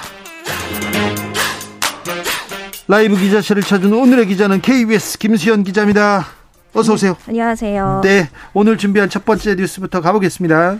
네, 미국 기준금리가 또 0.75%포인트 올랐습니다. 0.75%요? 네, 그래서 미국 기준금리가 현재 2.25에서 2.5% 수준으로 높아졌는데, 현재 우리나라 기준금리가 2.25%니까, 우리보다. 2년, 네, 2년 반 만에 미국 금리가 우리보다 높아지는 역전 현상이 발생했습니다. 자, 그럼 역전 되면, 되면, 어이구, 그 우리나라 좀 영향을 받을 것 같은데 그런데 우리 조금 영향을 받는다 이런 뉴스가 조금 적게 나오나요?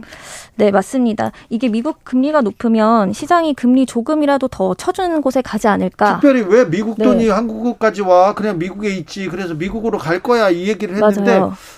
급격한 변동은 없는 것 같아요. 네, 생각보다는 우리 시장에 큰 영향이 없습니다. 일단 발표 당일에도 우리 주식 시장이 좋았고요. 이게 어쨌든 예상됐던 수준이기 때문이기도 그렇죠. 하고요. 예상됐던 수준. 네, 그리고 과거 사례를 보면 미국 기준금리가 우리보다 높았던 현상이 과거에도 있었거든요. 아, 그래요? 한 세 번 정도 있었는데 네. 그때도 이제 주가가 그렇게 나쁘지 않았고 외국인 자금이 빠져나가는 일이 별로 없었습니다. 예. 왜 그럴까 생각을 해보면 실제로 이 투자자들이 되게 어마어마한 자금을 운용을 하다 보니까 이런 하루짜리 정책 금리에다가 투자를 하는 게 아니고 뭐 10년물이나 3년물 국채 이런 데다가 투자를 많이 하잖아요. 네.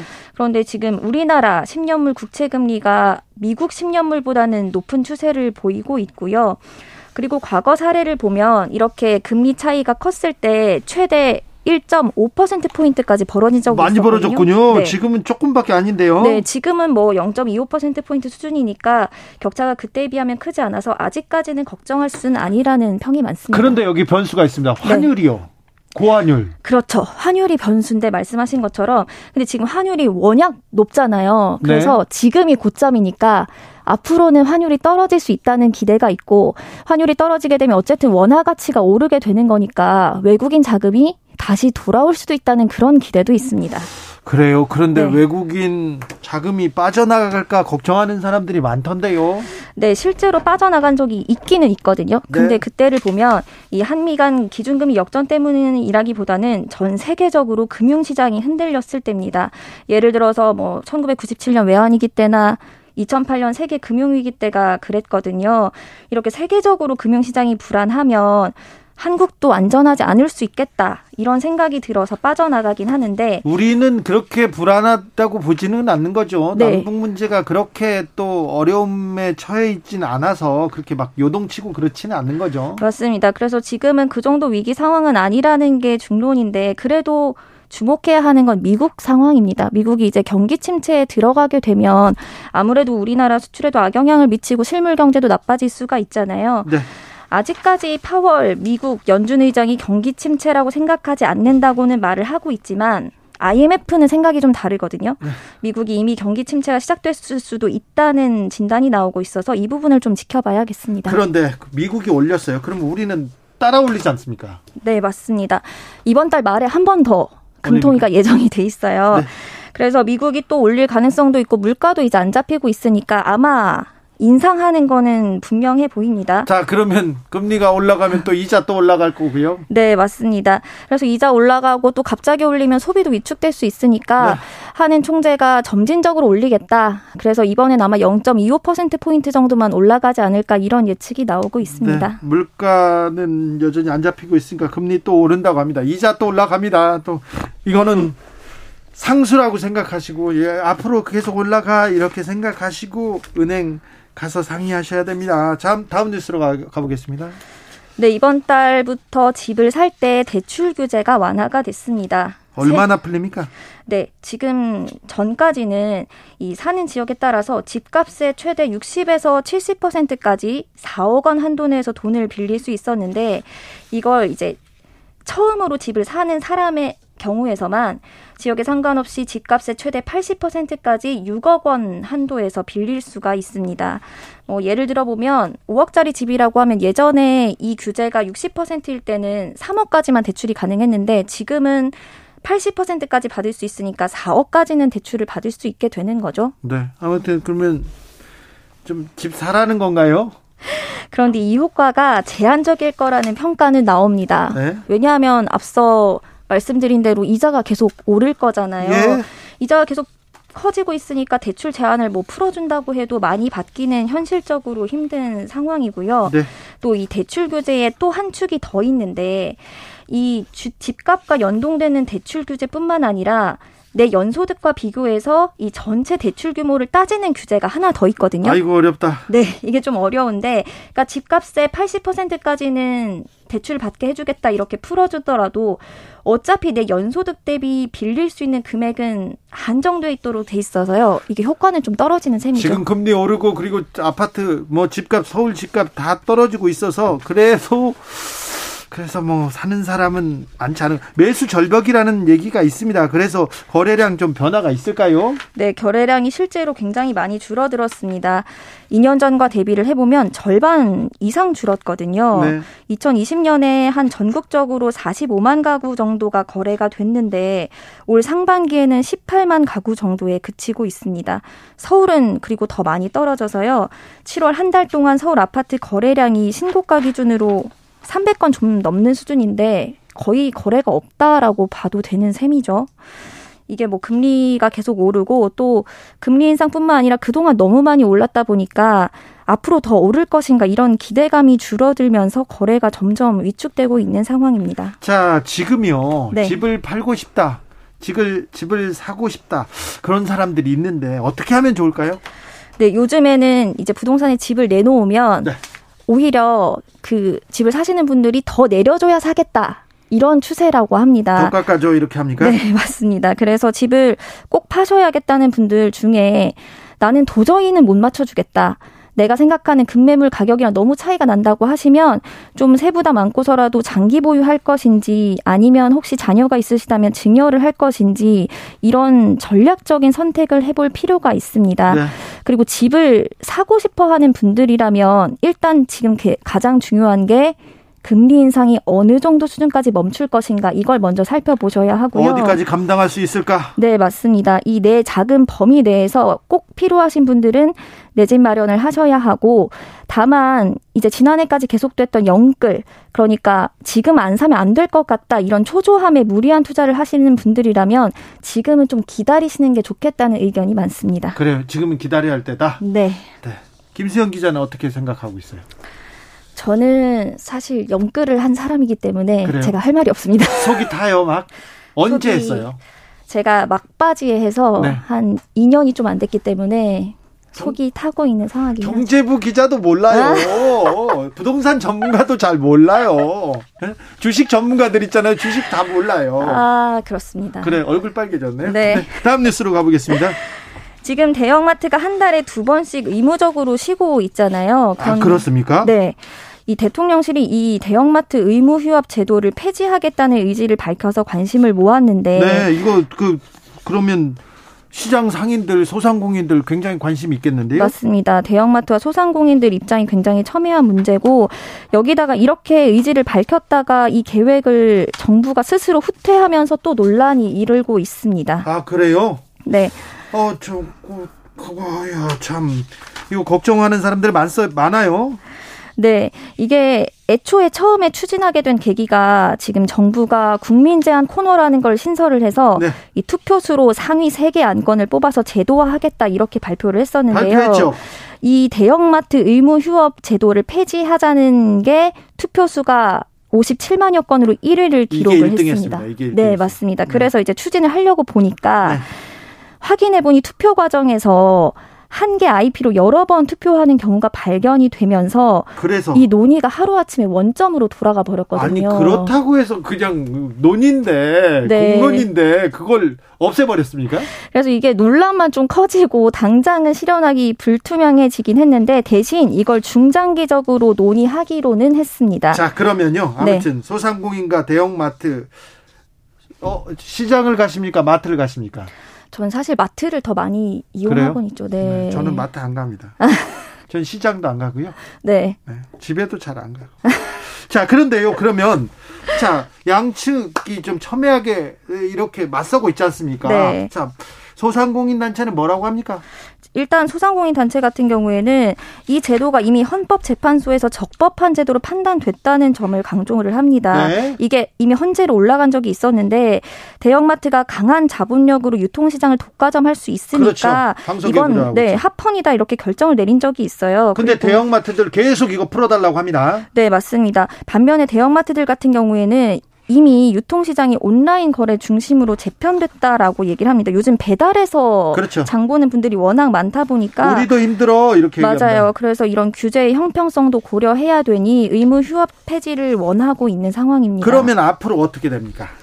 정부 안에서도 좀 신중히 접근해야 된다는 목소리가 나오고는 있습니다. 네. 이 코로나19 이후에 소상공인 의견 같은 걸 정책에 반영해야 된다는 취지거든요. 네. 그리고 이게 정부에서 정책 추진을 공식화하더라도 국회에서 법을 바꿔야 바뀔 수 있는 사안입니다. 네. 그런데 현재 국회 다수당이 민주당인데 민주당에는 대형 유통사에 대한 영업 규제를 더 강화해야 한다고 주장하고 또 그런 법안을 실제로 낸 의원들도 있거든요. 네. 그래서 만약에 민주당이 당론으로 거부하게 되면 법 개정이 쉽지 않을 수도 있습니다. 자, 뭐 삼성이나 신세계, 롯데 이런 대기업이 가지고 있는 대형마트 이거 영업 풀어주자 이렇게 지금 추진하고 있는데 민주당 쪽에서는 아니다 소상공인도 좀 살려야 된다. 재래마트 소상공인들 피해 가중되고 있다 이렇게 지금 맞서고 있는 상황입니다. 그런데 어찌 되는지 국민의 관심은 매우 크군요. 네. 네. 기자들의 수다 KBS 김수현 기자 함께했습니다. 감사합니다. 감사합니다. 교통정보센터 다녀오겠습니다. 정현정 씨.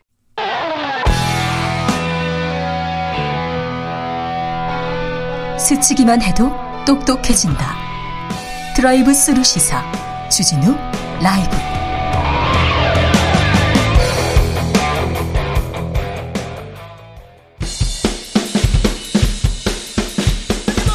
틱탁 틱탁 틱탁 현란한 입담의 환상 드리블 오늘 이 뉴스를 주목하라 이슈 틱탁하 머리끝부터 발끝까지 핫이슈 더 뜨겁게 이어, 이야기 나눠봅니다. 청코노 최진봉 성공회대 교수. 네, 안녕하십니까. 최진봉입니다. 홍코노 김병민 국민의힘 전 대변인. 네, 반갑습니다. 네. 법사 얘기가 나와가지고요. 법사 아, 예. 법사위가 그렇게 애를 먹이더니 이제 건진법사 음. 나왔습니다. 건진법사의 네. 지인까지도 나왔습니다. 어쩌 어, 이거 뭡니까 이거? 음. 문제가 있는 사람들에 대해서 신속하고 단호하게 조치하라. 네. 이렇게 또 대통령실에서 얘기를 한 만큼 네. 아마 빠르게 정리가 될 거라고 생각을 하고요. 역대 어느 정부를 막론하고 항상 좀 힘이 센 사람들 그렇죠. 권력 경비리 호가호위하는 방식으로 음. 예. 아, 막 뭐 사기치는 사람들도 있었고 예, 예. 옛날 문재인 정부 초기 때 왜 임종석 실장이 세니까 뭐 임종석 실장과 가깝다 등에 대한 얘기들을 해가면서 그런 얘기들이 막 나오니까 청와대에서도 깜짝 놀라서 문제 단호하게 대처하라 이런 적이 있지 않았습니까? 지금 이 상황 속에서도 이 건진법사가 지인들을 통해서 뭘 문제를 일으키는 것처럼 우려가 생기니까 여기에 대한 단호한 조치를 아마 아, 얘기를 하고 있는 것 같은데요. 네. 청와대 대통령실에서 아무튼 신속하게 이런 일이 발생하지 않도록 건진 법사 문제를 임 실장으로 이렇게 또 그러고 하시면 네. 네, 이러세요. 권혁호님께서 시작부터 시작 전부터 재밌다 이렇게 얘기합니다. 저런 식으로 아니 그러니까 건진 법사 이분을 이게 참 대선 때부터 문제가 됐었잖아요. 이분이 네. 이분이 무슨 뭐 네트워크 뭐인가 뭐 그 모임에 어, 대표 본부, 본부 본부장 본부장이 아니고요. 그럼 뭐였어요? 거기에 뭘, 뭘 고문인가 이렇게 뭐 하시는 아니, 그러니까 분이에요? 뭐 하시는 분인데 이분을 저는 데려다가 한 번도 본 적이 없어요. 아니, 아니 그때 그때 네. 윤석열 후보하고 맨날 같이 다녔잖아. 같이 있었죠. 한 번도 본 적이 없다니까. 그때 후보 갔다가 어깨 툭툭 쳤잖아요. 그러니까 어깨 친거 아, 영상 자세히 보면 사람들은 어깨 툭 쳤다니까 대단히 가깝게 친 것처럼 보이는데 네. 그때가 이제 그 멀리서 쳤습니까? 선대본부 사무실을 세팅을 하고 여기에 후보가 쭉 한 바퀴를 도니까 사람이 굉장히 복잡하고 많았습니다. 누가 와서 옆에서 툭툭 건드는 듯한 모습이 연출됐던 것 같은데 음. 아 정, 정말 처음 봤던 사람이었고 나중에 문제가 되고 나니 바로 즉각적인 네트워크 본부 해체를 지시했죠. 그러니까 그래서 그렇게 음. 됐으면 지금 의사가 잘 전달돼야 되는데 지금 음. 이분에 대해서 여러 가지 얘기가 나오고 이거 대통령실까지 나서 가지고 이분이 와서 뭐 얘기하면 절대 들어주지 마 이런 얘기 했다는 것은 네. 이분이 그런 행동을 하고 다녔다는 거잖아요. 어느 네. 정도는. 네.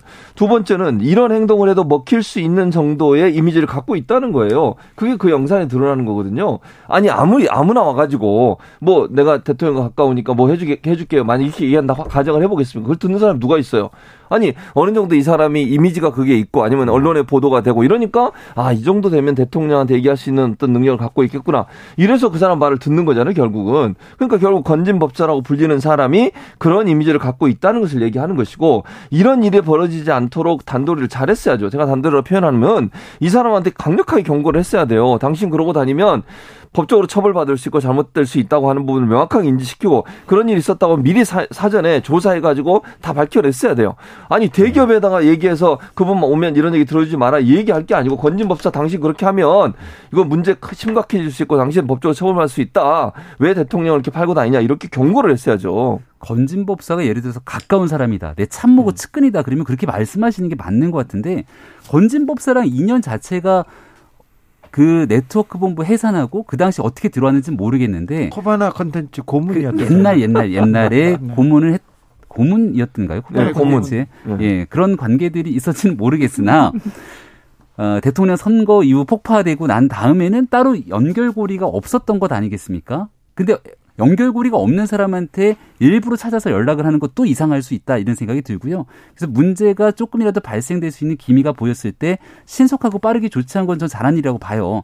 이제 권력을 참칭하면서 사기치는 사람들이 생각보다 어디나 많은 있어요. 어디나. 그런 것 때문에 옛날에 저 광주시장 윤장현 시장이었던가요? 네. 아니, 광주 세상에 대한민국 광주시장이 그때 대통령 누구를 참칭했는지 사기치는 거에 대해 그대로 홀딱 넘어가지 않았습니까? 네네. 노무현 전 대통령이 영부인을 권양수 여사를 사칭했던 걸로 이제 기억이 나는데 네. 그래서 이런 과거의 전례들이 막 떠오르기 시작하니까 네. 이런 일들이 두 번 다시 일어나지 않도록 얘기하는 것에 대해서 좀 신속하게 어렵게 떠올렸어요. 어렵게 떠올렸어요. 근데 저는 이제 문제가 되는 건 이 건지모습뿐만 아니라 네. 천공스승도 문제예요. 그분 유튜브 뭐 여러 가지 얘기하고 이러면서 그분 천공스승한테 사람이 그렇게 많이 가요? 많이 가요. 그리고 그분이 막 대놓고 지금도 뭐 어, 최근까지만 해도 김건희 여사 이렇게 해라 뭐 이런 얘기까지 막 하잖아요. 이거 정말 위험한 거거든요. 사람들은 그렇게 되면 그리고 김건희 여사가 비슷한 행동을 해봐요. 어떻게 되겠어요, 그러면. 그러니까 이거를 대통령실에서 심각하게 봐야 돼. 왜냐하면 대통령실에서는 이두두 사람 때문에 김건희 여사에 대해 무속 어떤 이미지 이게 생기는 거고 대통령실에 대한 부정적 이미지가 생기는 거잖아요. 그렇죠. 이 문제를 만져 빠르게 해결하지 않으면 사실은 이, 이 무속 관련된 이미지가 계속 갈 수밖에 없어요. 그 그래서 이건 심각하게 받아들여야 된다고 그 생각합니다. 예를 들어서 건진법사나 천공 스승이나 뭐 이런 음. 사람들이 권력과 가까이에 있으면서 누군가를 추천해서 뭐 실질적인 인사에 음. 개입을 하거나 아니면 무슨 공기관, 공공기관, 산하기관 등에 대한 뭐 비상임 이사라든지 이렇게 취직하거나 했으면 큰 문제가 되겠죠. 네. 예를 들어서 이제 이재명 의원이 지금 당대표 후보에 나가 있는데 경기도로 있던 시절 성남시 있었을 때 배모 씨 때문에 난리가 나지 않습니까? 음. 근데 배모 씨랑 가까웠던 사람이 뭔가 공공기관에 연결해서 이렇게 취직을 하거나 하게 되는 일들이 발생하면 문제가 훨씬 더 커지는 거거든요. 근데 지금은 그 당시에 선거 때 있었던 사람들이 회자되고 구설수에 올랐던 상황이지만 그 이상 뭔가 문제가 생긴 건 아닌 상태 속에서 여기에 대한 경고성 차원으로 확실하게 문제를 제기하고 있는 거니까 좀 앞으로 이런 일들이 일어나지 않도록 지켜봐야 겠습니다 김병민이 아, 대차게 또 준비했는데. 아, 네, 대통령하고 너무 똑같아요. 그러니까 네. 대통령님도 자꾸 뭘 얘기하면 전 정권에 어땠고 전에 누가 했고 핑계 대고 자꾸 그러시는데 동등한 비교를 하지 말자는 거죠. 네. 네. 자, 여기까지 가고요. 네. 음, 안민숙 님이 이 와중에 뜬금없는데요. 김병민 님 목소리 좋으세요? 이렇게. 안민숙 님 참 뜬금없습니다. 네. 예, 김병민이 애쓰고 있으니까 네. 얘기합니다. 자, 그런데요. 코바나 컨텐츠 관련 기업이 어, 대통령 어, 이제 음, 대통령 관저. 를또 후원했던 뭐, 기업이죠. 네, 음. 인테리어했다. 그리고 대통령실 용산 집무실도 어떤 다른 단체가 또 했었는데 이런 얘기 계속 나오는 부분은 어떻게 해야 됩니까? 어, 그뭐 보안상의 이유 때문에 정확하게 음. 내용 설명할 수 없다 이렇게 얘기가 나오고 있고 또 시급을 요하는 사업에 대해서 수의 계약할 수 있다고는 보는데 다만 이제 과거에 인연이 있었던 업체라든지 그런 일들이 연이어서 보도가 되는 것은 대통령실에 썩 좋은 내용들이 아니겠죠. 그렇죠. 음. 게다가 지금 김건희 여사에 대해서 워낙이나 언론과 관심, 주목도가 높은 상황이기 때문에 이 집권 초에 이제 막 5월 달, 6월 달에 일어났던 일들이 지금 뉴스가 되는 것 아니겠습니까? 네. 아마 지금 현재 진행되고 있는 용산 대통령실에서는 이런 일들이 잘 일어나진 않는 것 같아요. 그러니까 막 시스템을 갖추고 있는 음. 상황이고 청와대를 나와서 첫 용산 시대를 열면서 대통령 관저도 이제 막 찾아 헤매다가 외교부 장관 공간을 만들고 했었을 때 아니겠습니까? 네. 다소 혼란스러운 시기에 있었던 일인 것 같은데 앞으로 국민들께서 지켜보시는 눈높이에 좀 잘 맞춰서 행동했으면 좋겠습니다. 네, 일단 수의 계약이 너무 많아요. 왜 그렇게 하는지 모르겠고 이번에 또 논란이 되는 게 뭐냐면 청와대 관, 그, 그 대통령 관저 어 그 공사하는 거 그 명칭도 무슨 무슨 땡땡 주택 위치를 이게 한담동 있잖아요 세종시 이렇게 돼 있어요. 그 실수라고 그래. 해명을 안 하고 실수로 잘못, 담당자가 실수로 올렸다고. 그 실수로 올릴 수 있는 문제가 저는 아니라고 봐요. 아무리 그래 그렇지. 아니, 한남동을 무슨 뭐 옆에 있는 동네로 바꾸면 세종시로 어떻게 얘기할 수가 있습니까? 땡땡 주택은 또 뭐예요? 그러니까 그게 아무리 실수라고 해명을 하더라도 국민들 볼 때는 아니 대통령실이 일을 어떻게 하길래 대체 그럼 그렇게 그런 걸 완전히 다른 지역에 있는 어떤 공사인 것처럼 바꾸는 것도 문제가 되고 또 하나는 나라 장터는 사실 모든 광급 공사라든지 아니면 세금이 들어가는 공사를 투명하게 공개하고 국민들도 누구나 볼 수 있게 만들고 기자들도 누구나 볼 수 있게 만들기 위해서 공개된 곳인데 이 대통령실 관련된 부분하고 관저 관련된 부분만 블라인드 처리해서 못 보게 만드는 부분. 이것도 네. 국민들한테는 엄청나게 부정적 이미지가 생길 수밖에 없어요.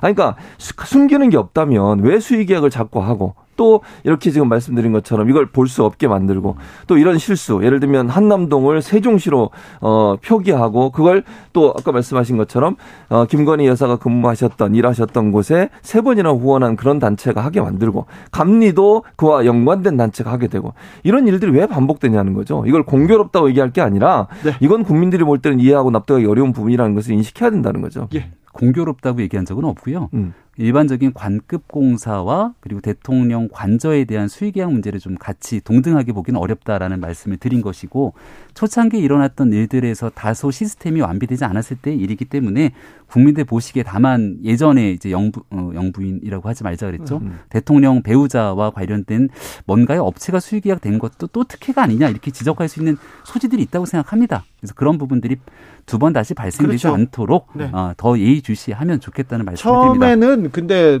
그 네. 모를 수도 있어요. 음. 그런데 대통령실에 있는 사람들은 이런 문제가 있고 이런 논란이 있고 아는 사람이다. 이건 특혜 의혹이 나올 수밖에 그렇죠. 없으니까 음. 이러면 네. 안 된다고 얘기해야 돼요. 음, 저는 맞아. 대통령실의 시스템이 더 문제라고 봅니다. 네. 지금 어, 건진법사 얘기가 나오는 것도 그렇고 음. 지금 김건희 여사 관련된 사람들 얘기가 나오는 것 자체가 정권에 엄청난 부담입니다. 음. 지금 민생과 경제를 네. 얘기해야 되는데 다 여기에 관심 있잖아요. 그, 이거는 그래서 대통령... 지금 이렇게 말씀 주시는 내용들이 음. 차곡 차곡 차곡 차곡 쌓여서 대통령 어, 국정 지지도가 네. 30% 밑으로 떨어졌다는 거 이제 전 국민이 다 알고 있는 그렇죠. 내용이죠. 지금 대통령이 예. 무슨 얘기를 하고 싶어도 국정 음. 철학을 음. 얘기하고 싶어도 다 사람들이 거기에 관심이 가 있으니까 음. 그걸 방어할 수밖에 없는 상황. 그러니까 부정 평가 지수도 너무 높고 하니까 예, 예. 말씀 주신 것처럼 실제 힘있게 일하고 싶어도 나머지 메시지들이 잘 소화가 안 되고 있는 상황이거든요. 네. 그래서 그런 내용들을 아마 용산에서도 차분하게 경청하고 있을 거라 생각하고 잘한 일과 잘못된 일의 구분이 필요한데 잘못된 일들도 무리하게 방어하려고 하기보다는 지금 정도 수준 시점이면 아 이런 지점 속에서는 국민들 보시기에 부족했다라고 인정도 하고 또 개선하려고 하는 노력들을 차분하게 진행해 나갈 거라 봅니다. 그런데 네. 법사들은 날뛰고 있는데 검사 출신들 비서관 검사들은 지금 자기 역할을 못 하고 있다고 봅니다. 제가 보기에는 이번에는 음. 대통령 친인척 친인척 중에서는 특별히 김건희 여사의 주변 분들 음. 그리고 그 다음에 측근 측근 그룹 측근 그룹은 정치인들이 많기 때문에 검사들도 거의 다 들어왔기 때문에 측근 그룹도 많지 않아요. 그런데 대통령을 만들었다고 주장하는 사람들, 법사들, 무당들이 너무 많습니다. 근데 이거는 사실 관계가 아니고 그 사람들이 주장하고 있음에도 불구하고 부담이 될 수도 있어요. 네, 그, 그거는 앞서 설명을 드렸지만 뭐 이제 법산이 무당이니 하는 대통령 선거 기간 속에 워낙 네거티브 프레임이 또 강하게 작동하지 않았습니까? 네, 네. 그래서 이 내용들을 자꾸 이제 얘기하고 하는 것들은 아 자칫 청취자분들께서 듣기엔 진짜 뭐 법사랑 친한 거야 무슨 무당들이랑 연관이 있는 거야 이렇게 생각할 수도 있겠지만 네. 제가 대통령 선거 기간 내내 윤석열 대통령 후보 시절에 같이 있었던 상황들을 보게 되면 예. 선거 캠프 동안 어떤 영향력도 행사한 바가 없었고 조금이라도 문제가 될 것처럼 아, 여러 의심의 눈초리가 보여졌을 때 단호하게 대처했기 때문에 지금 용산 대통령실 구성이나 이런 측면에서 그런 영향력이 들어갈 아, 자그만 공간조차 없다는 것을 다시 한번 말씀드리고요. 대신 현재 대통령실 구성에서 국민들이 볼 때는 좀 미진하다. 네. 바꿨으면 좋겠다. 좀 새롭게 심기 일전해야 된다. 이런 얘기들은 다 충분히 숙고하고 있을 테니까 조금 지켜보시면 변화된 모습을 보이지 않을까 싶습니다. 그러니까 일단 민간이라고 자꾸 얘기하시면서 그걸 그렇게 처리할 문제가 아니고 건진 법사든 아니면 천공 스승이든 명확하게 대통령실에서 그런 발언이나 행동을 하지 말라라고 경고를 해야 한다고 저는 봐요. 왜냐면 이게 천공스승 같은 경우도 유튜브나 이런 데 올라간 거 내용 보면 김건희 여사에게 이렇게 이렇게 조언 하는 그런 내용들이 자꾸 나와요. 그러면 국민들이 볼 때는 의심을 할 수밖에 없는 거지. 그리고 지금 국민들이 의심하는 것 중에 하나는 대통령 대선 후보가 되기 전부터 이미 연결, 연결 관계가 있다고 보는 거잖아요. 네. 지금. 그래서 영향을 받고 있다고 보는 거예요. 그런데 응. 또 민간인인데 응. 또 그분은 그렇게 얘기하는 사람인데 야 하지 마 그럴 수도 또 그래서 아니 그러면 대통령실에서 하는 순간 더 어. 의심을 어. 받아요. 아니 아니 네. 내, 제 말은 이런 거예요. 대통령실에서 명확하게 선을 긋고 그런 이분 예를 들면 이렇게 얘기할 수 있겠지. 건진 법사는 누구든 우리와는 전혀 관계없는 사람이고 그런 행동을 하는 것이 예를 들면 대통령을 사칭하거나 대통령 부인의 사칭해서 뭔가 이익을 얻으려고 하는 모든 행동에 대해서 강력히 조치하겠다. 라든지 이런 어떤 선언적인 발언을 해야 돼. 왜냐면 이번에도 사람들이 생각할 때는 이런 게 있어요. 아니 대기업들한테는 조심하라고 얘기하면서 왜 건진법사한테는 제대로 얘기 안 하냐 이런 얘기가 나오고 있거든요. 지금 그런 부분들의 어떤 그 의심이랄까 이런 부분을 불식시키기 위해서라도 선을 긋는 발언들이 저는 필요하다고 봅니다. 저는 그거는 오히려 더 잘했다고 음. 보는데요. 네. 사실상 그 사람이 어떤 사람인지 명확하게 인지되지 못하고 있는 상황에서 얘기를 네. 한다고 누가 듣겠습니까? 이 사람이 사기 치려고 마음 먹으면 얼마든지 치는 건지 그 네. 사기꾼의 마음들을 어떻게 재단하고 행동할 수 있겠습니까? 않습니까? 예, 예. 네, 중요한 것은 사람들 입장에서 특히 뭐 기업이라든지 권력이 움직이고 있는 상황 속에서 미리 예의주시하고 미리 이제 짐작하면서 움직이게 될 수 있는 그런 가정들이 있으니까 혹시라도 이 사람은 우리와 관계 없으니 절대로 속지 말라고 하는 내용들을 음. 아, 미리 건넨 것이기 때문에 저는 음. 그 지점에 대한 대응들은 꽤 잘했다고 생각합니다. 그러니까 그 지점에서 플러스해서 네. 그런 행동을 하는 사람에 대해서는 강력한 법적 조치를 하겠다. 아, 그럼요. 그것도 당연하죠. 같이 얘기해야 된다는 네. 거예요. 네, 알겠습니다. 그런데요, 어, 윤 후보의 철학을 누구보다도 윤 후보가 아니죠, 윤 대통령이죠. 대통령의 철학을 후보 시절에 누구보다도 가까이서 잘 본 김병민 대변이니까 물어봅니다. 음, 만으로 나이를 바꿔준다. 그래서 국민들한테 환호를 받았어요. 박수를 받았습니다. 만 나이. 만 나이로 바꾸겠다. 공약이 그, 있었죠. 네. 그런데 네. 학제 개편 그러니까 다섯 살에 학교 가자 이런 교육 철학이 있으셨어요? 우리 교육 공약이 없었습니다. 없었죠. 그리고 인수위 때 안철수 인수위원장이 이제 국정 과제들을 쭉 정리했을 때도 이 내용이 없었던 걸로 알고 네. 있습니다. 우리가 이제 주요 어, 국정 과제들에 대해서는 사실 국민들께 선거 때 공약을 내어놓고 이를 통해서 평가를 받고 네. 그리고 그 내용을 잘 다듬어서 예산과 현실 가능성을 고려해서 국정과제로 정리를 하게 되죠. 네. 그리고 그게 차분하게 진행이 되는데 그런 절차들이 잘 이루어지지 않았기 때문에 온갖 이 문매를 박순애 교육부 장관이 다 맡고 있는 것 아닙니까? 네. 저 잘못했다고 생각하고요. 어, 이 내용에 대해서 그 앞으로 대한민국이 가야 될 교육 개혁에 많은 방향들이 있을 건데 네. 그런 거 공론화하는 거는 의미 있는 일이겠지만 그렇죠. 아마 그런 차원에서 하려고 했던 일들이 박순애 교육부 장관의 좀 미숙한 행정 처리로 인해서 이런 일이 벌어진 게 아닌가 싶습니다. 대통령도 뭐 공론화해서 여론 수렴해라. 아무리 네. 좋은 네. 정책도 국민 여론을 받지 않으면 뭘 갖지 않으면 무슨 의미가 있느냐 그런 지적을 하셨습니다. 이 문제도 짧게 해결해야겠는데 교수님, 네. 국민대에서 김건희 여사 논문에 대해서 이렇게 아, 학문적으로 문제 없다 이렇게 결론 내렸습니다. 네. 어떻게 네. 보셨어요? 상당히 문제가 있는 결론이라는 생각이 듭니다. 그 발표 내용을 제가 예, 봤는데 뭐라고 돼 있냐면 이렇게 돼 있어요. 어 일단 일부 타인의 그, 보, 그 보고서 내용입니다. 국민에서 낸 일부 타인의 연구 내용 또는 저작물에 출처 표시를 하지 않은 사례가 있으나 이건 표절이에요. 아 그래요? 표, 아 표절이죠. 아니 다른 사람의 연구 내용이나 저작물에 출처 표시를 하지 않고 썼다는 말은 다른 사람의 지적 재산권을 자기가 가져와서 그 사람이 어디서 가져왔다는 걸 얘기 안 하고 자기 거인 것처럼 썼다는 거잖아요. 이걸 표절이라고 그러는 거예요. 다른 걸 표절이라고 그러는 게 아니고 네. 그러니까 명확하게 이 보고서 내에도 표절이라고 하는 부분을 명확하게 썼다는 점이고 그리고 또 하나 제가 이해 안 되는 부분이 이런 건데요. 유사도가 높은 그러니까 표절의 유사도가 높은 이런 얘기인 것 같아요. 부분은 대부분 이론적 배경 및 선행 연구에 고찰이 있다. 그럼 이론적 배경과 선행 연구의 고찰을 다른 사람이 어, 다른 사람이 쓴 내용들을 가져와서 유사도가 높게 거기다 붙여 붙였다는 거 아닙니까? 그러면 그 내용 자체가 표절인 거죠. 거기에 대해서 예를 들면 이론적 배경이든 뭐든 누구 다른 사람이 김병민 예를 들면 그 대변인 쓴 논문이라면 이건 김병민 대변인 쓴 논문에서 가져왔다. 이걸 표기를 해줘야 되는 거잖아요. 네. 그걸 표기 안 하고 썼으면 이게 표절인 거죠. 근데 이거 이렇게 해놓고 나중에 뒤에 가서는 어, 표절이 아니라고 해놨어요. 그러니까 이게 이해가 안 된다는 거죠. 왜 그러면 이 내용만 보면 표절이라고 하는 부분들을 명확히 본인도 파악을 했는데 이, 이 조사위원회에서도 왜 이렇게 파악을 해놓고 결국은 어, 표절이 아니라고 결론을 내느냐는 거예요. 여기 보면 이렇게 돼 있습니다. 위원회 규정 제11조 표절에 해당하거나 학문 분야에 통상적으로 용인되는 범위를 심각하게 벗어날 정도의 연구 부정행위에 해당하지 않는 것으로 판단된다고 했어요. 근데 지금 이 제가 말씀드린 이 내용만 봐도 표절에 분명하게 포함된 내용이 있음에도 불구하고 표절이 아니라고 얘기했다는 점 심각한 문제라고 특히 박사 논문에 대해서 이런 평가를 내는 것은 더더욱 저는 잘못됐다고 생각해요. 박사라고 하는 학위를 받기 위해서 얼마나 많은 사람이 노력을 해서 자기의 연구 성과를 내 가지고 논문을 만들어내는 거잖아요. 그런데 거기에 대해서 다른 사람의 어, 어, 연구 내용이나 저작물 내용들을 출처 표기를 않고 사용했다 사용한 부분이 있다고 했음에도 불구하고 그런 부분들에서 문제가 없다고 얘기하는 게 과연 맞는 것인가? 네. 저는 이해가 안 되는 부분이라고 생각합니다. 네, 저 가천대학교에서 얼마 전에 논문 문제 없다고 음. 발표했더라고요. 이재명 의원의 석사 논문. 그 내용 보니까 인용 부실로 발생한 게 이제 대부분인데 논문 자체 독창성에 영향을 주지 않았기 때문에 문제가 없다 이렇게 결론을 냈더라고요. 그렇게 고민하더니 아주 고민하더라고. 게 이거야.